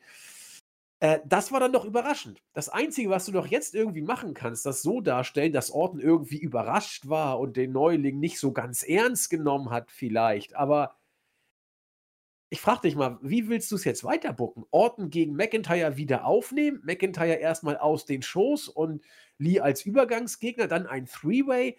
Was, wie willst du dich da jetzt rausbucken? Ich bin gespannt. Ja, also ich bin da, muss ich sagen, überfragt. Also ich habe mich auch auf ein sehr langes Match eingestellt. Äh, habe dann nach fünf Minuten mir auch kurz was zu essen gemacht und habe mir gedacht, ja gut, jetzt schaue ich mir das mal an. Auf einmal kommt die Spirit Bomb und das war's. Und ich so, ähm, what? Äh, also ein Überraschungseffekt, definitiv. Also das spricht natürlich für WWE. Ähm, ich kann jetzt gar nicht sagen, ob das jetzt gut oder schlecht ist. Ich bin mir sehr unsicher, was ich davon halten soll, weil ich große Angst habe, dass Orton wahrscheinlich jetzt bei Raw sich rächen wird und einen Punt-Kick ansetzen wird gegen Lee. Ähm, ich gehe mal stark davon aus, dass es wohl irgendwie ein Triple Threat Match werden wird. Gut finde find ich es nicht. Ich glaube einfach, dass Lee ein eigenes Match bräuchte, eine eigene Fehde, um mal reinzukommen. Gleich ins äh, WWE Championship Match mit einer Fehde, die ja schon vor langer Zeit ohne ihn aufgenommen wurde, da auf einmal rein zu ähm, ist sehr komisch. Also entweder hat Drew McIntyre sich äh, echt verletzt und man muss ihn kurz rausnehmen, keine Ahnung, ich habe davon nichts gelesen. Oder man hat sich irgendwie einen Ultra-Push für Keith Lee ausgedacht und er gewinnt sofort den Titel auch von McIntyre, dann nachdem er sagt, du pass auf, McIntyre, ähm, ich habe dir das gerne, ich habe dich, hab dich gern gerecht, aber du pass auf, ich habe eigentlich jetzt den 13-fachen Weltchampion und den Number One Contender absolut fertig gemacht. Ich möchte eigentlich deinen Titel. Und dann gewinnt er den Titel bei Clash of Champions gegen Drew McIntyre und wir haben eine komplett neue, keine Ahnung, Generation an äh, Superstars äh, mit Keith Lee und äh, Roman Reigns an der Spitze.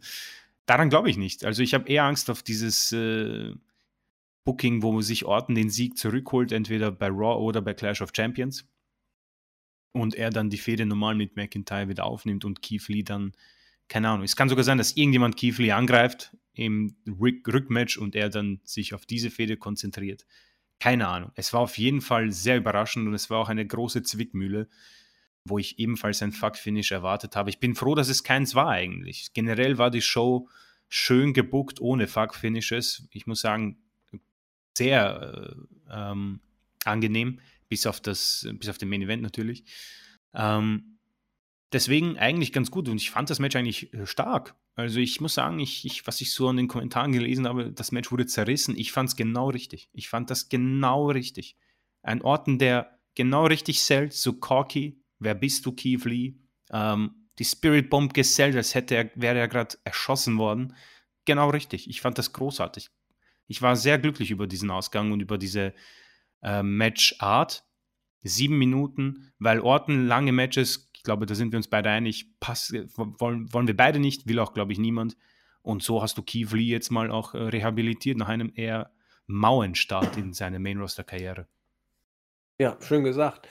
Ähm, ich bin, ich bin, also ich finde diese Idee, die du gerade vorgetragen hast, eigentlich sogar relativ wahrscheinlich, dass man Keith Lee gegen Orton, natürlich, du wirst es wiederholen, da bin ich mir sicher. Ob bei Raw oder beim Pay-Per-View wird man sehen.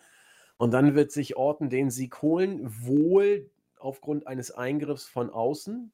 Und dann wird sich Keith Lee, wie das ja immer so ist mit Neuankömmlingen, die dumm von WWE gebuckt werden, äh, nicht mehr um Orton kümmern, sondern um den Depp, der ihn den Sieg gekostet hat. Dass er sich quasi mit dem Handlanger dann anlegen wird. Womit aber auch dann schon Keith Lees Richtung ein Stück weit vorgegeben ist. Dann hast du wieder Orton gegen McIntyre und äh, auf das Match brauche ich ehrlich gesagt nicht nochmal, denn Orton hat gegen einen Neuling verloren und äh, clean. Und das Rückmatch hätte er dann, wenn deine Theorie zutrifft, nicht äh, verdient. Dirty gewonnen und damit äh, sich eigentlich jeglicher äh, ja, jegliches Standing beraubt, nochmal äh, eine Titelchance bekommen zu dürfen.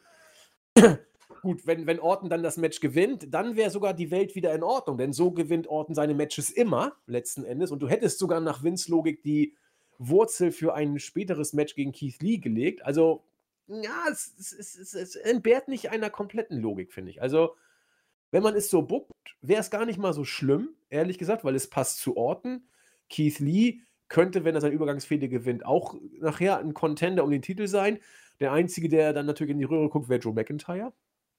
Aber äh, na gut, der war ja nur auch schon ein paar Monate Champion. Und wie gesagt, ob er Championship-Material ist, darüber gehen die Meinungen auseinander. Ich habe mich schon vor dem Titelgewinn festgelegt, dass er es nicht ist. Und obwohl er nicht schlecht ist, ähm, aber äh, ganz ehrlich, wenn er den Titel verliert, wird es jetzt auch nicht für den größten Aufschrei bei den Fans sorgen, glaube ich, oder? Nee, das ist eben das, was mir auch ins äh, Auge, also es, es war schon sehr evident. Wir haben ja gerade gesagt, fehlende Stars bei Payback und äh, das liegt jetzt nicht daran, dass Drew McIntyre nicht dabei war. Ja. Äh, es, ist ein, es ist ein Mann, der, der sehr bemüht ist und es tut mir auch irgendwie äh, leid, aber bei mir ist er nicht overgekommen. Ja. Die Matches sind okay, und am Mike hat er ab und zu mal so ein Off-Day, wo er wirklich grandios ist, aber es ist halt nicht so, wo ich sage, okay, wenn jetzt die Musik von John Cena ertönt oder Triple H oder Brock Lesnar, ja, das ist es nicht. Das ist es einfach nicht. Ähm, und vielleicht hat Vince das auch jetzt irgendwie so schleifen lassen und hat sich gemerkt, okay, ich habe dir jetzt, weiß nicht, ein halbes Jahr gegeben, ich weiß nicht, wie lange jetzt Summers, äh, WrestleMania her ist. Es passt nicht, ich Vier Monate, ne? Vier Monate, ja. Gut vier, gut vier Monate. Gut vier Monate, ja. Ähm, es passt nicht. Ich habe dich gegen äh, Rollins gestellt, ich habe dich gegen Orton gestellt, ich habe dich gegen Lashley gestellt. War alles nett, aber es ist einfach nicht das. Auch wenn man das nicht wirklich wissen kann, ja. Ich meine, die Ratings sind in der Championship-Karriere von McIntyre wahrscheinlich die schlechtesten, die ein Champion je hatte, ja. Aber äh, ist natürlich die Corona-Situation nicht zu vergessen. Aber wir kennen Vince glaube nicht, dass der um viele Ecken denkt. Äh, deswegen wurden ja diverse Book, Booker wie Paul Heyman und Co. sofort gefeuert, weil einfach die Ratings nicht passen. Ähm, oder entlassen bzw. ersetzt. Paul Heyman ist ja immer noch Teil der Show. Ähm, deswegen äh, glaube ich vielleicht, dass Vince einfach jetzt sagt, okay, ich probiere es einfach nochmal mit Randy Orton, das, was er immer macht, wenn er in Panik gerät, vielleicht. Und äh, es gab ja eben auch diese Gerüchte um Edge, ja, der dann zurückkommt und die beiden dann bei WrestleMania eben so ein I Quit Match haben. Das scheint vom Tisch, aber ich glaube nicht, dass die Fehde mit Edge vom Tisch ist, weil Edge hat ja eben diese äh, Ansprache noch gehalten nach seinem Backlash, nach seiner Backlash-Verletzung, dass er sich Orten holen wird. Und irgendwo wird es wohl Sinn ergeben, wenn es dann um den größten Titel der Company geht, auch wenn ich es nicht brauche, da würde ich dann eher Keith Lee als Champion sehen, um vielleicht hier einfach etwas Neues zu probieren. Ich persönlich wäre so, sogar so weit bereit, um zu sagen, mach Keith Lee zum Champion ähm, und lass ihn gegen Roman Reigns antreten bei WrestleMania, um die Titel zu vereinigen, damit wir endlich diesen Universal-Titel loswerden, weil der sowieso einfach eine Katastrophe ist. Um dort eben Keith Lee äh, zum absoluten Topstar zu machen. Weil jetzt wird es langsam höchste, höchste Eisenbahn, glaube ich, bei der WW. Und ich denke, es wäre ein Match, das sehr interessant wäre, mit einer gewissen Würze und mit einem potenziellen neuen Topstar. Ähm, ob es so kommen wird, wage ich stark zu bezweifeln. Ich denke, es wird einfach so sein, dass äh, wir Orton gegen McIntyre nochmal bekommen. Ich brauche es auch nicht nochmal, to be honest. Und Keith Lee wird, ähm, also ich befürchte, dass Keith Lee wahrscheinlich dieses Big Show Booking bekommen könnte, wo er dann einen etwas kleineren äh, Tag Team Partner bekommt, wird dann irgendwann wahrscheinlich ein Tag Team Champion werden. Ähm, ja. Das wäre natürlich extrem fad, aber es war so oft schon so. Und ich weiß nicht, ich kann mich nicht an den letzten Superstar erinnern, der die, der, die, der das Aussehen von Lee hatte, jetzt körpertechnisch gesehen und äh, der absolute Topstar wurde. Also ich kann jetzt wirklich nicht mich an jemanden erinnern. Vielleicht Big Show selbst damals bei seinem kurzen WWE Championship Gewinn. Ähm, aber das ist meine Befürchtung und äh, es wäre sehr schade, dass man nicht ein bisschen hier das Risiko geht, nachdem man ja bei Payback etwas getan hat, was, glaube ich, für niemand möglich gehalten hat. Immerhin ist das Randy Orton, ja, das darf man ja nicht vergessen. Ähm, aber wie gesagt, ich glaube, was ich eben gesagt habe, äh, Lee wird man wohl als Big Show-Verschnitt ähm, bucken, was sehr schade ist. Ja, da gehe ich mit. Also, was du vorhin angesprochen hast, Keith Lee eventuell als Champion, das, das sollte mich sehr überraschen. Also, man muss WWE alles zutrauen, aber das würde mich wirklich überraschen. Äh, je länger ich drüber nachdenke, wer Randy Ortons Karriere kennt und weiß, wie WWE bookt, äh, mehr denn je nach einer kurzen Phase der Verwirrung bin ich jetzt sogar der Überzeugung, dass Randy Orton den Titel gewinnt, denn er hat jetzt verloren. Und immer wenn Orton mal ein Match verliert, äh, dann geht er danach noch eine Zündstufe höher, was, was seinen Push angeht. Und es, es passt zu, und auch generell, WWE bookt ja häufig so, dass die Leute verlieren lassen, um sie dann aufgrund des vermeintlichen Momentumverlusts dann doch irgendwie durchstarten zu lassen. Es würde einfach passen. Deswegen wird es auf McIntyre gegen Orton hinauslaufen. Mal gucken, was er mit dem guten Keith Lee macht, dem man jetzt ja einen Achtungserfolg gegeben hat. Das ist, glaube ich, die interessantere Frage, was er mit ihm macht. Denn Orton wird man nicht aus dem Championship-Geschehen rausnehmen, obwohl es konsequent jetzt wäre, also unter sportlichen Gesichtspunkten. Aber seien wir ehrlich, wann ist WWE schon sportlich? Und sei es, dass man so inszeniert, dass McIntyre zurückkommt und sagt, so, ich habe eine Rechnung mit dir offen, was du mir gemacht hast, jetzt mache ich dich richtig fertig. So, und schwuppdiwupp wird Orton dann irgendwie dirty gewinnen und dann haben wir den Salat. Schauen wir mal. Auf jeden Fall, und das schafft WWE ja auch nicht so häufig, fachsimpelt man mal wieder, wie es äh, in dem Laden weitergeht. Und das äh, ist ein Pluspunkt. Pluspunkt für mich auch die Art und Weise, wie Roman Reigns mit Paul Heyman interagiert und wie man Paul Heyman in den Backstage-Segmenten inszeniert. Dazu würde ich auch beim Main Event nochmal ausführlich dann zu sprechen kommen. Heyman und Reigns bis jetzt, finde ich, passt, aber wie gesagt, dazu mehr. Dann kam ein Match, das mich nicht die Bohne interessiert hat, äh, bevor ich es gesehen hatte. Und als es dann kam, dachte ich, oh Gott, nee, echt jetzt. Dominic und Rey Mysterio gegen Seth Rollins und Murphy. Wirkte auf mich wie so ein erneuter Aufguss mit zwei Zuckerstückchen mehr. Äh, Dominic gegen Seth haben wir ja gehabt bei, beim SummerSlam. Jetzt Mysterio dazu, der hat sich ja vorher mit Seth Rollins bei Extreme Rules angelegt und fast sein Augenlicht verloren. Eines der erbärmlich geworktesten Segmente aller Zeiten, finde ich. Gott, war das schlecht. Äh, ja, und jetzt Murphy als Handlanger von Seth Rollins dazu. Das Match wurde von Minute zu Minute besser. Also ich, habe nichts erwartet. Ich wollte, dass es aufhört. Ich wollte den Main Event sehen. Ich wollte Roman sehen. Ich wollte mal gucken, was passiert. Aber dieses Tag Team Match war so, wie ich mir ein Tag Team Match eigentlich immer erhoffe. Es war immer was los. Die haben äh, immer Action gehabt, äh, hier ein Spot, da noch ein Spot eingebaut. Und immer wenn irgendeiner in der Nähe war, haben sie den sofort angegriffen. Auch außerhalb des Rings. Dann hat er da noch einen Kick gekriegt und hier. Also irgendwie war immer was los. Und genau so äh, möchte ich Tag Team Matches haben. Deswegen hat es diese Paarung geschafft, dass äh, das Match, das mich eigentlich zu Beginn so überhaupt nicht interessiert hat, von Minute zu Minute mehr gewachsen ist und am Ende, äh, ich bin mir fast sicher, dass Dave hier vier Sterne geben wird. Und äh, ich, ich, kann das sogar nachvollziehen, weil die haben eine schöne Geschichte im Ring erzählt, auch die Geschichte mit äh, Rollins und äh, seinem Handlanger Buddy Murphy und, und Papa äh, Ray und, und Sohn Dominic. äh, dass dann out of nowhere dann irgendwelche Rettungsaktionen oder Racheaktionen gefahren worden sind, dass die Heels heelig agiert haben. Also, ich, ich, bin noch schwankend, haben wir in der Vorbesprechung schon gesagt, äh, ob das hier das Match of the Night war oder das Mädels Championship Match. Vielleicht waren sie auch beide gleichwertig. Es fällt mir schwer, hier äh, einem Match den Vorzug zu geben. Für mich aber persönlich die größte Überraschung, weil ich damit nicht gerechnet hätte, war dieses Tag Team Match. Äh, Respekt an alle Beteiligten. Keiner von denen kickt mich wirklich, aber das Match hat mich umgehauen und deswegen Respekt an diese vier Helden. Chris. Ja, äh, viel zu. Die Zuhörer werden jetzt wahrscheinlich gelangweilt sein, aber ich stimme dir in allen äh, Belangen zu. Äh, definitiv ist wirklich interessant zu sehen, dass so ein Match, das äh, so stark ist, dann einfach so uninteressant ist, auch in, in, in der anderen Satz, weil die Feder an sich ist für mich eine absolute Katastrophe. Ähm, und mit, den, mit, mit dem Gimmick von Seth Rollins kann ich halt auch nichts anfangen, leider. Ähm, und dann bekommst du halt dieses Match, das über Social Media angekündigt wurde, nachdem es schon bei Extreme Rules eigentlich ja das Ende gab. Seth Rollins hat dort Rey Mysterio das Auge herausgenommen und dadurch ja eigentlich gewonnen, ja. Und dann wird es nochmal aufgegossen, dann kommt der Sohn und der verliert auch beim SummerSlam. Und jetzt bekommen wir es nochmal und jetzt haben die anderen gewonnen. Und bei Raw bekommen wir jetzt Rollins gegen Mysterio.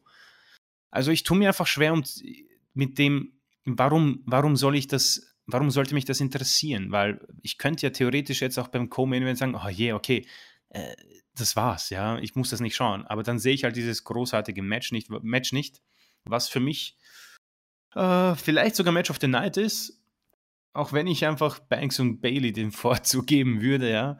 Äh, aber ist ja egal, haben wir ja zwei gute Matches bei, Pay bei Payback, das passt ja auch. Aber wie gesagt, es ist einfach so eine Feder, die für mich eine Katastrophe ist, ja. Du hast einerseits eigentlich was Gutes aufgebaut mit Dominic und äh, Ray, also quasi Vater-Sohn-Tag-Team, die würde ich auch sehr gerne im Titel geschehen haben, weil einfach die beiden auch sehr gut miteinander harmonieren. Ich bin auch sehr begeistert von Dominik. Das war eine saubere Leistung für ja, einen starkes, Mann. Starkes Matchverständnis hat er gehabt, fand ich in dieser Partie. Genau, ja, ja also ich meine, der Mann ist äh, 23 und das muss man ihm lassen. Also hat hier wirklich gut gewirkt mit den Leuten. Natürlich um Seth Rollins herum geht, geht das einfacher, gehe ich mit auf jeden Fall. Und Murphy hat ja den 619 auch gesellt, als wäre er, als hätte er die Spirit Bomb von Keith Lee bekommen. Ja. Äh, aber das passt ja, das finde ich auch gut und alles an sich, wir sprechen hier für eine Story, die gut erzählt wurde, ja, und das war ein Match, das sehr Spaß macht. Also wenn, wenn ich jemand, wenn mich jemand fragen würde, dann schaut euch das Match an, weil es Spaß macht. Aber wie gesagt, ich weiß nicht, was genau ich davon halten soll. Was genau ist mit Rollins und Murphy? Ja, wenn die sich jetzt splitten, who cares? Rollins hat nichts bewirkt. Ja, er hat einfach nur Wochen und Monate lang versucht, Rey Mysterios Karriere zu beenden und er hat es nicht geschafft. Deswegen äh, muss ich jetzt mal irgendwie von der WWE was hingeworfen bekommen. Jetzt, wenn Rollins jetzt wieder Mysterio besiegt, dann haben wir bei Clash of Champions wahrscheinlich wieder so ein Stipulationsmatch. Also es muss auch irgendwann zu Ende sein. Und da bin ich eigentlich in der Hoffnung, dass man vielleicht auch endlich das Ganze beendet. Ich glaube nicht dran. Ich glaube, dass das Messiah-Gimmick von Rollins leider noch sehr, sehr, sehr lang andauern wird. Ähm, ein Split gegen Murphy, ja. Äh, ich glaube, dass es niemanden interessieren würde. Ähm, zu Murphy selbst kann ich nicht viel sagen. Ein Mann, der im Ring ganz gut ist, aber er ist auf jeden Fall brutal im Schatten von Rollins und kann sich dadurch auch nicht selbst einen Namen machen, beziehungsweise seinem Gimmick einfach Farbe verleihen, um alleine einfach eine Karriere zu machen. Ich glaube, dass Murphy irgendwann sich von Rollins trennt und dann wahrscheinlich in ein paar Jahren in der äh, eine, seine Entlassung fordern wird oder eben in einer Entlassungswelle selbst äh, entlassen wird und dann wahrscheinlich seinen AEW-Weg fortführen wird. Ich glaube, dass der Mann sehr gut dorthin passen würde. Äh, und wie gesagt, zu den Mysterios, ganz ehrlich, ich hätte richtig Bock auf ein Tag-Team mit den beiden, weil ich glaube auch, dass äh, diese Harmonie, ich meine Vater-Sohn, sehr stark äh, rüberkommen könnte und vielleicht auch das Tag-Team-Geschehen äh, bereichern könnte, weil, wie gesagt, wir haben es bei der SummerSlam Review angesprochen. Ich, ich könnte vertragen, dass die Street Profits mal nicht so präsent sind in den Shows und wenn du dann die Mysterios hast äh, und du weißt, dass du von Ray immer ein gutes Match bekommst und offensichtlich hat Dominik wohl tatsächlich diese Gene mitbekommen. Also da hätte ich kein Problem damit. Und man kann schon sagen, dass das hier definitiv ein positiver Aspekt war. Und wie gesagt, das war bis, also ab dem Women's Tag Team Match war ich top drin und hier äh, auch positiv überrascht und dann hatte ich auch sogar Bock eben auf den Main Event, dazu kommen wir noch. Aber um jetzt nochmal zu unterstreichen, wahrscheinlich matchtechnisch das Beste, aber die Damen haben für mich einfach eine bessere Fehde beziehungsweise eine bessere Gimmick, äh, äh, Gimmick, Mimik, Gestik und Geschichte erzählt. Deswegen würde ich vielleicht sogar den Damen hier Match of the Night geben, wenn wir es machen müssten. Müssen wir nicht, so können wir sagen, äh, stehen hier zwei Top-Matches in der Card und das ist definitiv positiv. Ja, vielleicht kann man sagen, die Mädels mit der besseren Fehde, dem besseren Charisma und dem vielleicht etwas schwächeren Match, dafür die Tag-Team der, der Jungs mit einer katastrophalen Fehde, aber dem vielleicht besseren Match und die Nuancen mag jeder für sich selber raussuchen, was genau. er dann stärker oder schlechter fand. Das ist, glaube ich, ein diplomatisches Schlusswort zu diesem Gedröhne. Wo sind eigentlich AOP? Gibt es die noch? Die waren äh, ja auch äh. im, im Roland Stable mit drin. Also ich habe heute interessanterweise gelesen, dass äh, Paul Ellering äh, verraten hat, es hätte eigentlich ein Comeback geben sollen mit ihm als Manager. Sie waren ja quasi die Handlanger von Rollins. Dadurch, dass Paul Heyman nicht mehr der Booker von Royce, hat sich das erledigt und Vince McMahon hat irgendwie keinen Bock auf Ellering und auch von den AOP ist er nicht so überzeugt ist ja klar, äh, wenn sich jemand mehrmals verletzt, ist er bei Vince McMahon unten durch. Also die beiden, glaube ich, werden wohl als Tag Team irgendwann zurückkommen, aber mit Rollins werden sie wohl nichts mehr im, am Hut okay. haben.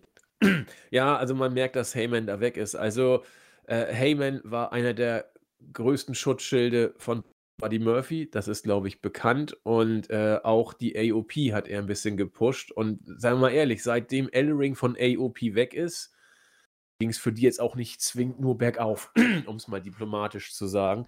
Ellering und AOP haben super funktioniert bei NXT. Ja, ja. Und im Main Roster war ja die erste Amtshandlung sozusagen, dass sie sich von ihm getrennt haben. Ja, naja. Katastrophale Entscheidung. Katastrophale genau. Entscheidung.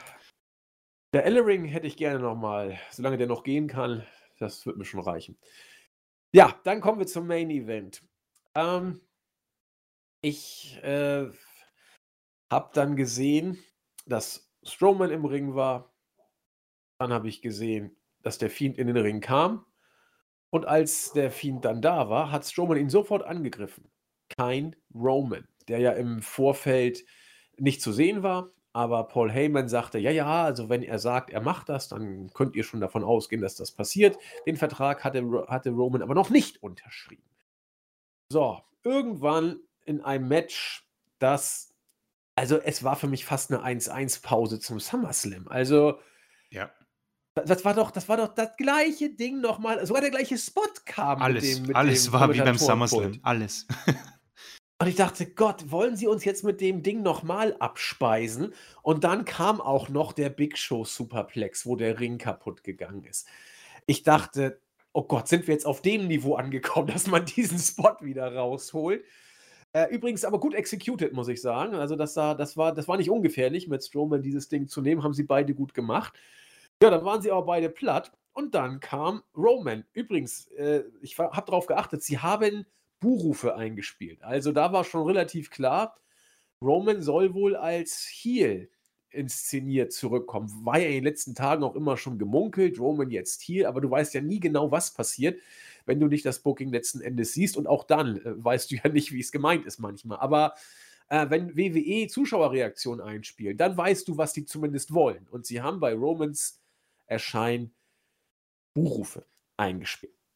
Und so hat sich äh, Reigns dann auch präsentiert. Viel hat er eigentlich nicht gemacht. Er hat äh, zweimal versucht, den Fiend zu covern, hat nicht geklappt. Dann hat er versucht, Strowman zu covern, hat nicht geklappt. Dann hat er sich einen Stuhl genommen, Strowman verprügelt, ihn zu covern, hat nicht geklappt. Dann wollte er sich mit dem Fiend anlegen. Der hat aber dann die Mandible Claw einsetzen können.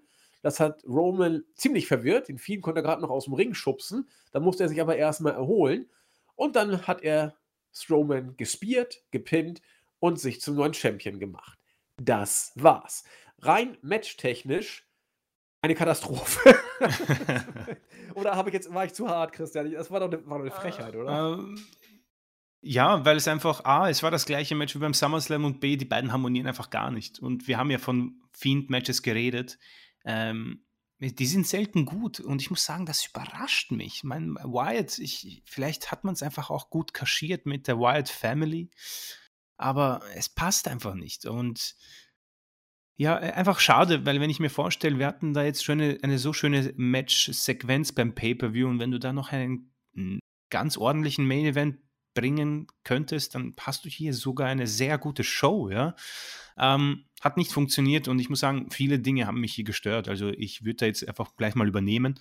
Ähm, das erste, was mich gestört hat, ist natürlich, und ich denke, das stört auch jeden, äh, diese ganze Vertragsgeschichte mit den Vertragsunterzeichnungen und wie man Regeln äh, biegen und drehen kann bei der WW. Wir kennen es, trotzdem ist es ärgerlich. Also diese Match-Grafik für das Triple Threat Match, meine ich, gab es vielleicht sogar schon kurz nach dem SummerSlam und da hat man deutlich gezeigt, Roman Reigns, Fiend und Strowman. Jene Grafik hat man bei Raw, bei SmackDown, bei NXT man hat sie überall präsentiert, man hat sie kurz vor dem Match gezeigt. Es sind drei Männer. Vertrag oder nicht, es sind drei Männer, die dieses Match beginnen sollen. Und da ist für mich dann auch der Referee einfach sofort zu entlassen. Weil warum? das, das kann mir doch egal sein, ob die sich anfangen zu prügeln. Es prügeln sich sowieso alle. Musst du ja nicht, das ist ja kein 24-7 Championship-Match quasi, ja. Also, dass er da die Ringglocke läutet, ist absolut unlogisch natürlich, aber bei der WWE, ja, klar, Roman Reigns hat den Vertrag noch nicht unterschrieben. Es ist eine typische Heel-Aktion, es ist eine Heyman-Aktion. Er kommt rein, wenn es ihm passt. Äh, fast schon wie ein Money in the Bank-Koffer. Und das haben wir auch damals debattiert bei WrestleMania. Äh, wird es dann ein neues Match? Wird es dann ein Singles-Match mit dem Champion oder wird es ein Triple Threat-Match? Äh, hier hat es mir gar nicht gefallen, weil dann würde ich einfach bei jedem Multiman-Match einfach warten bis sich die äh, Gelegenheit ergibt und den äh, Mann covern. Ähm, mag man nehmen, wie man will. Ja, ich mir hat es nicht gefallen. Das nächste, was mich geärgert hat, ist, jetzt hast du Roman Reigns eben als Heel, das gefällt mir, ist eine gute Idee. Aber auf seinem Shirt steht so, wreck everyone and leave, also der cool Guy, der einfach jeden verprügelt, aller Stone Cold. Was macht er? Die beiden liegen am Boden, wreck everyone, Ruf, Fragezeichen, er pinnt sofort geht mit dem Stuhl sogar hin, wirft ihn weg, pinnt ihn, schafft es viermal nicht, die Leute zu pinnen, sieht aus wie ein Vollidiot, geht dann erst wieder raus, holt sich den Stuhl und prügelt alle mit dem Stuhl ein. Also das ist nicht für mich Wreck Everyone and Leave, das ist für mich äh, Gelegenheit nutzen, sofort Pin abzuhauen, weil ich Angst vor dem Fiend habe, weil der Fiend hätte ihn sofort besiegt offensichtlich mit der Mandible Claw. Er konnte nur mit einem äh, Tritt in die Eier den äh, Mann loswerden, was für mich auch ein schlechter Start eigentlich ist, ungünstig gebuckt für einen den Top-Heal. Aber gut, Heals sollen ja irgendwo wohl auch die Angsthasen sein. Zu Roman Reigns passt es meiner Meinung nach überhaupt nicht, weil ich grundsätzlich ja ein Fan von diesem Wreck Everyone and Leave bin und seinem Mimik und seiner Gestik und seinem Auftreten. Das passt ja. Habe ich ja nichts dagegen.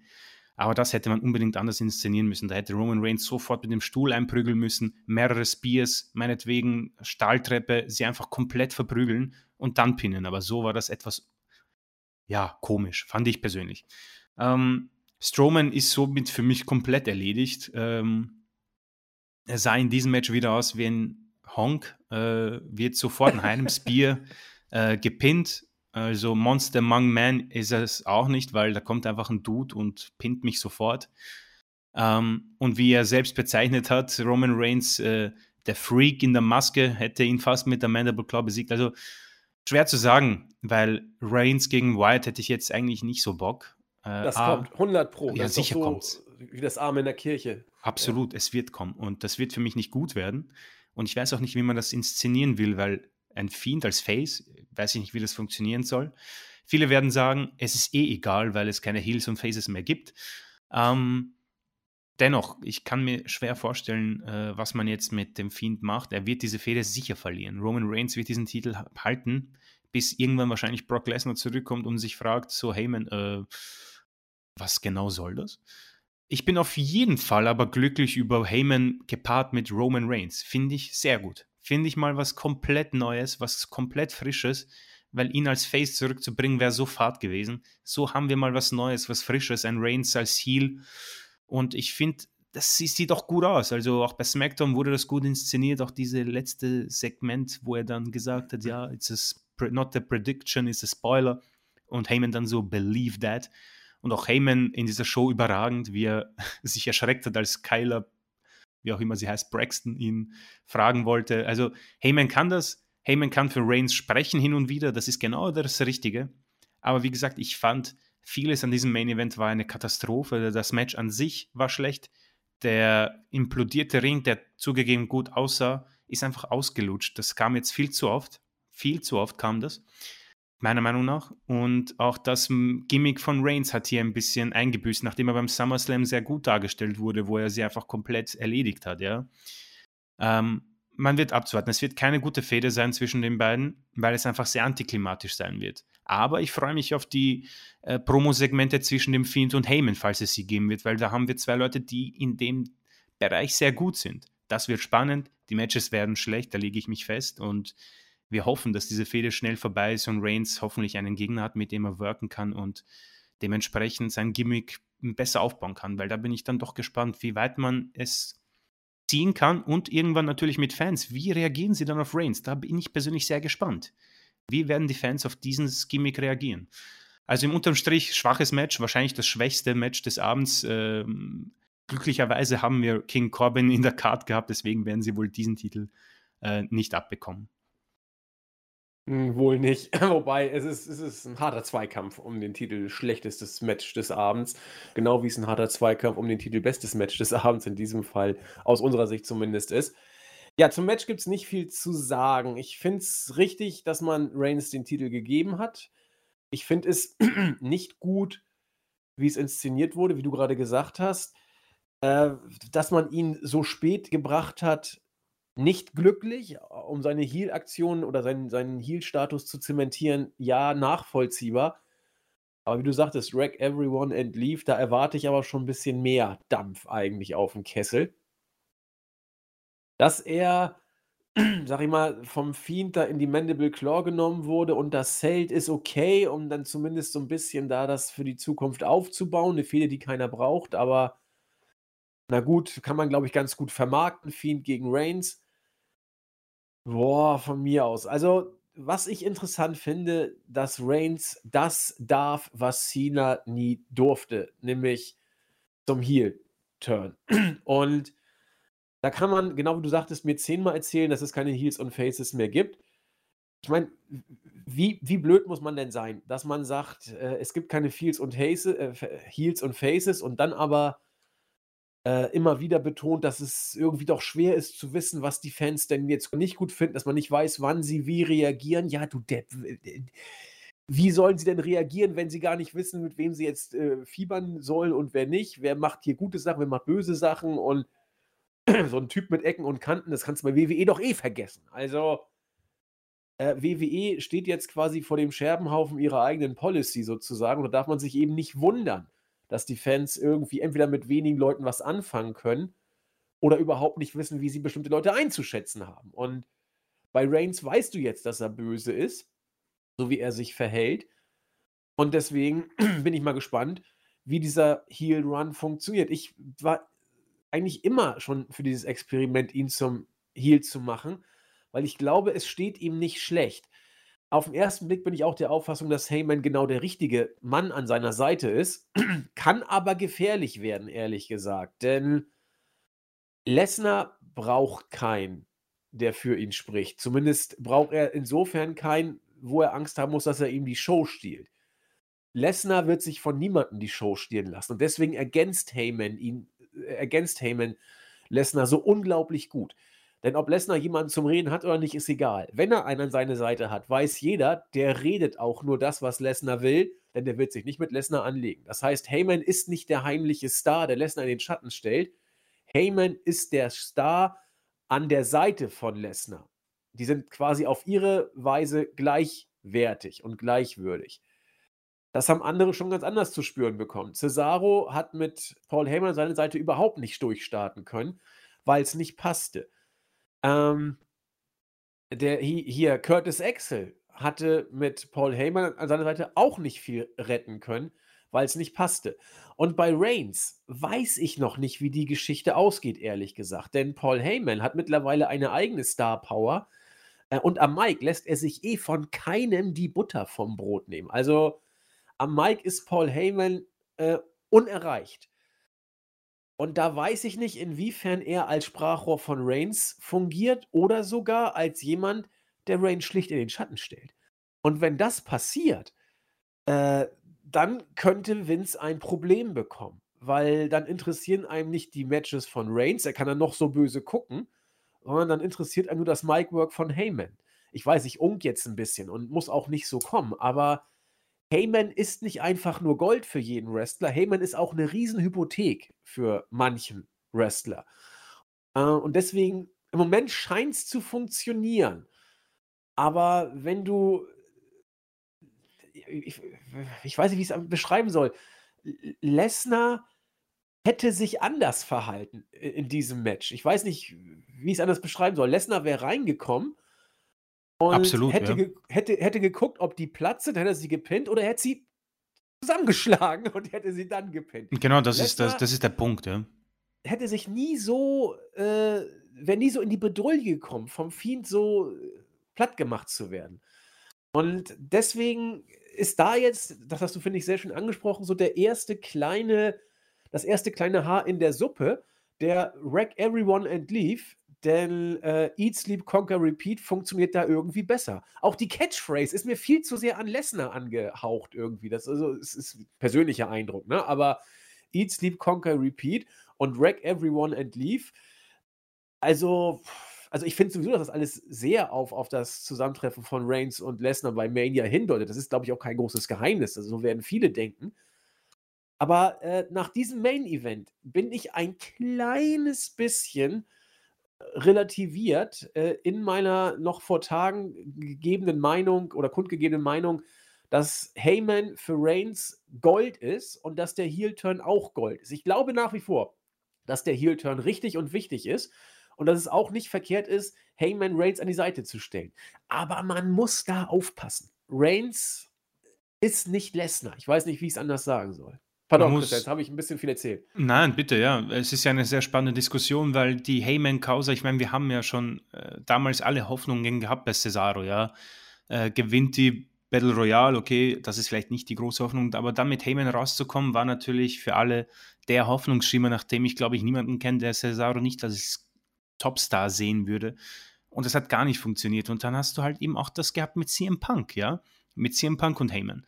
Äh, und am Ende gab es dann ähm, den Heel-Turn von Heyman gegen Punk und wir hatten dann das SummerSlam-Match zwischen Punk und Lesnar, das sehr, sehr gut war. Ähm, aber gut, du hattest halt Punk, der natürlich am Mic äh, das Beste war, was die WWE hatte, vor, davor und danach wahrscheinlich mit Abstand. Und dann hattest du vielleicht sogar mit Heyman jemanden, der unnötig war an seiner Stelle, aber man hat das halt sehr gut ergänzt, ja. Äh, Reigns, und du, da hast du es eben, CM Punk und Lesnar werden sich nicht in den Schatten stellen lassen, ja. Und ich weiß nicht, ob Reigns das hinbekommt. Da bin ich ganz deiner Meinung. Das ist sehr gefährlich. Ähm, wenn man das quasi sehr schön ähm, aufteilt, man muss ja jetzt nicht unbedingt jede Woche ähm, eine Heyman-Promo haben, wo Reigns quasi mit den Titeln neben ihm steht wie Lesnar, weil das würde ich nicht sehen wollen, weil dann ist es einfach nur so ein Lesnar-Abklatsch. Ich möchte einen eigenen Roman-Charakter haben, der hin und wieder auch sein eigenes Ding macht und sagt, also Leute, ich weiß nicht, was ihr glaubt, ich bin kein Paul Heyman-Guy.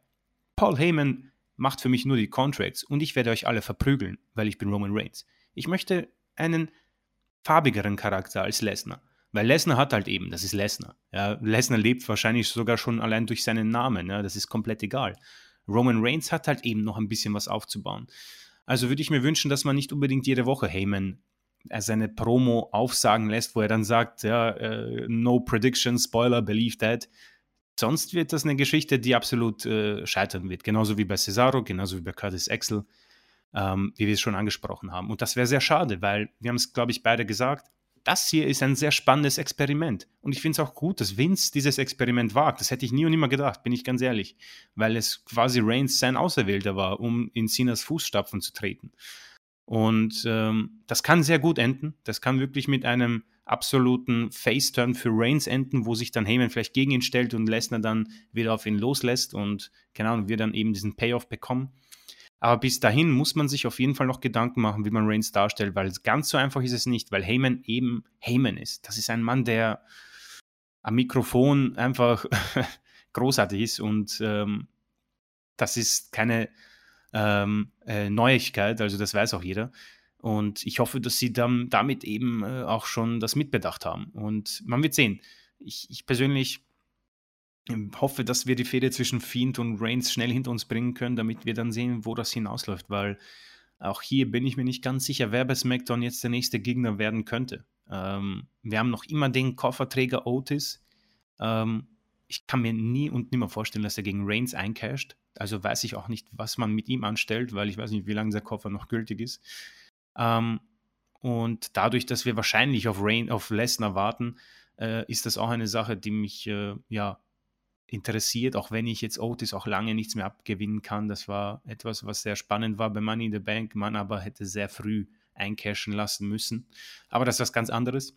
Ähm, ein ganz anderer Aspekt, über den wir vielleicht reden könnten, äh, war Alexa Bliss neben, äh, in diesem Match, die er äh, gespannt dem Fiend zugeschaut hat. Und ja, hier hoffen natürlich alle auf Al äh, Alistair, auf die Sister Abigail.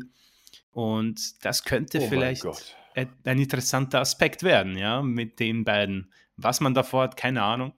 Ähm, aber da ist ja auch etwas äh, quasi angedeutet worden. Deswegen gehe ich stark davon aus, dass Fiend hier auch nicht mehr der Universal Champion werden wird und sich dann mit Alexa Bliss zusammentut. Keine Ahnung, wo man dann hingeht, ob man dann vielleicht auch wieder die Fehde mit Strowman aufnimmt, weil die, der ja mit Alexa Bliss diese Mixed Match Tag Team Geschichte hatte. Aber so alles, das hört sich halt alles auch nicht so an, wo man, wo dann irgendwie man sich drauf freut. Es ist halt auch so, yeah auf Reigns kann ich immer, im Moment noch freuen, muss ich sagen, weil ich sehr gespannt bin, aber auf das andere, es, ist, es sind mir zu viele Gefahren und äh, zu viele Gefahren bei WWE heißt immer, es wird genau die Katastrophe äh, eintreffen. ja, also Strowman ist, ist, ist erstmal durch, finde ich. Also, ähm, auch wie er dargestellt wurde hier in diesen Matches, das war das fünfte Rad am Wagen in Anführungszeichen. Ja, mal gucken. Also Alexa Bliss, man hat wohl was mit ihr vor.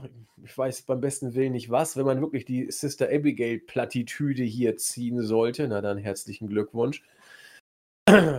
Das kommt dann so sechs Jahre zu spät, aber wir, wir, wir, wir, schauen mal. Also, wenn das Sister Abigail gewesen sein sollte, also hätte Bray Wyatt sie ja schon vorher sehen können. Also, dafür waren sie ja nun lange genug im Roster. Ja, mal gucken. Also, ähm, genau wie du hätte ich nicht gedacht, dass man Reigns wirklich zum Heal macht. Ich freue mich auch und sehe das auch als einen wirklich äh, großen Schritt an, zumindest potenziell könnte es ein großer werden. Und ich hoffe eben, dass äh, man es so darstellt, wie man es mit Lesnar und Heyman darstellt. Wie gesagt, äh, Heyman tanzt Lesnar nicht auf der Nase rum. Lesnar macht immer wieder deutlich, dass er ihn lustig findet, dass er ihn cool findet, äh, aber dass er eben nur sein Anwalt ist. Und wenn Heyman Scheiße baut, dann hat Heyman richtig Angst vor Lesnar. Das weiß er auch. Also gibt es genug Promos, die das beweisen. Und ich hoffe, dass man Reigns ebenso darstellt. Nämlich so, dass Reigns sagt, du bist der Anwalt, kümmere dich drum. Äh, und nicht, dass Reigns äh, sozusagen nur die Marionette dann von äh, Heyman ist, wo man aufpassen muss, denn Heyman kann so medienpräsent auftreten, dass so ein Eindruck entstehen könnte, auch wenn das gar nicht gewollt ist von allen Akteuren. Da muss Reigns gegen an gehen. Also er, er, ist hier gefordert. Er ist am Mic gefordert und er ist auch insbesondere vom Minenspiel und von, vom Auftreten hier gefordert. Äh, es muss klar sein, wer hier äh, Herr und wer hier Knecht ist, in Anführungszeichen. Und äh, da hat Lesnar nie Probleme mit. Und bei Reigns hoffen wir das Beste. Davon wird sehr viel abhängen, wie der Heel Run von Reigns funktioniert oder nicht.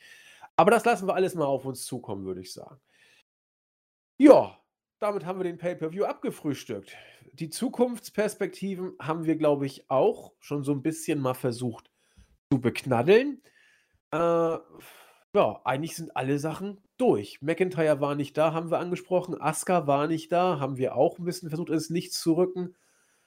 Wer ist überhaupt im Moment IC-Champion? Äh, Jeff Hardy. Jeff Hardy, ja, äh, war irgendwie auch nicht so wirklich Gegenstand der Shows. Also, äh, ja, das ist auch irgendwie eine interessante Geschichte mit Jeff Hardy. Ja, was soll man sagen? Ist ja auch nur IC-Champion. Also, der ist ja nur auch nicht so oft Gegenstand der Show. Ja, ich meine, es kam ja Sami Zayn jetzt zurück, der hat auch einen ja. Gürtel mit. Äh, wie das läuft, wahrscheinlich wird es ein, äh, wie heißt denn das, äh, Vereinigungsmatch wahrscheinlich bei Clash of Champions geben. Äh, ja, ich, ich meine, ich freue mich über Sami Zayn, äh, aber am Ende auch nicht, weil er wahrscheinlich dämlich dargestellt wird und sein Talent nicht genutzt wird. Aber ich würde mich theoretisch freuen über so ein Triple Threat mit Hardy, äh, Styles und Sami Zayn oder Sami Zayn gegen Styles würde mich noch mehr freuen. Aber das ist auch so etwas, wir haben es ja gerade angesprochen, das sind so viele Geschichten auch wieder bei WWE, wo man sagt, das muss nicht sein. Ja.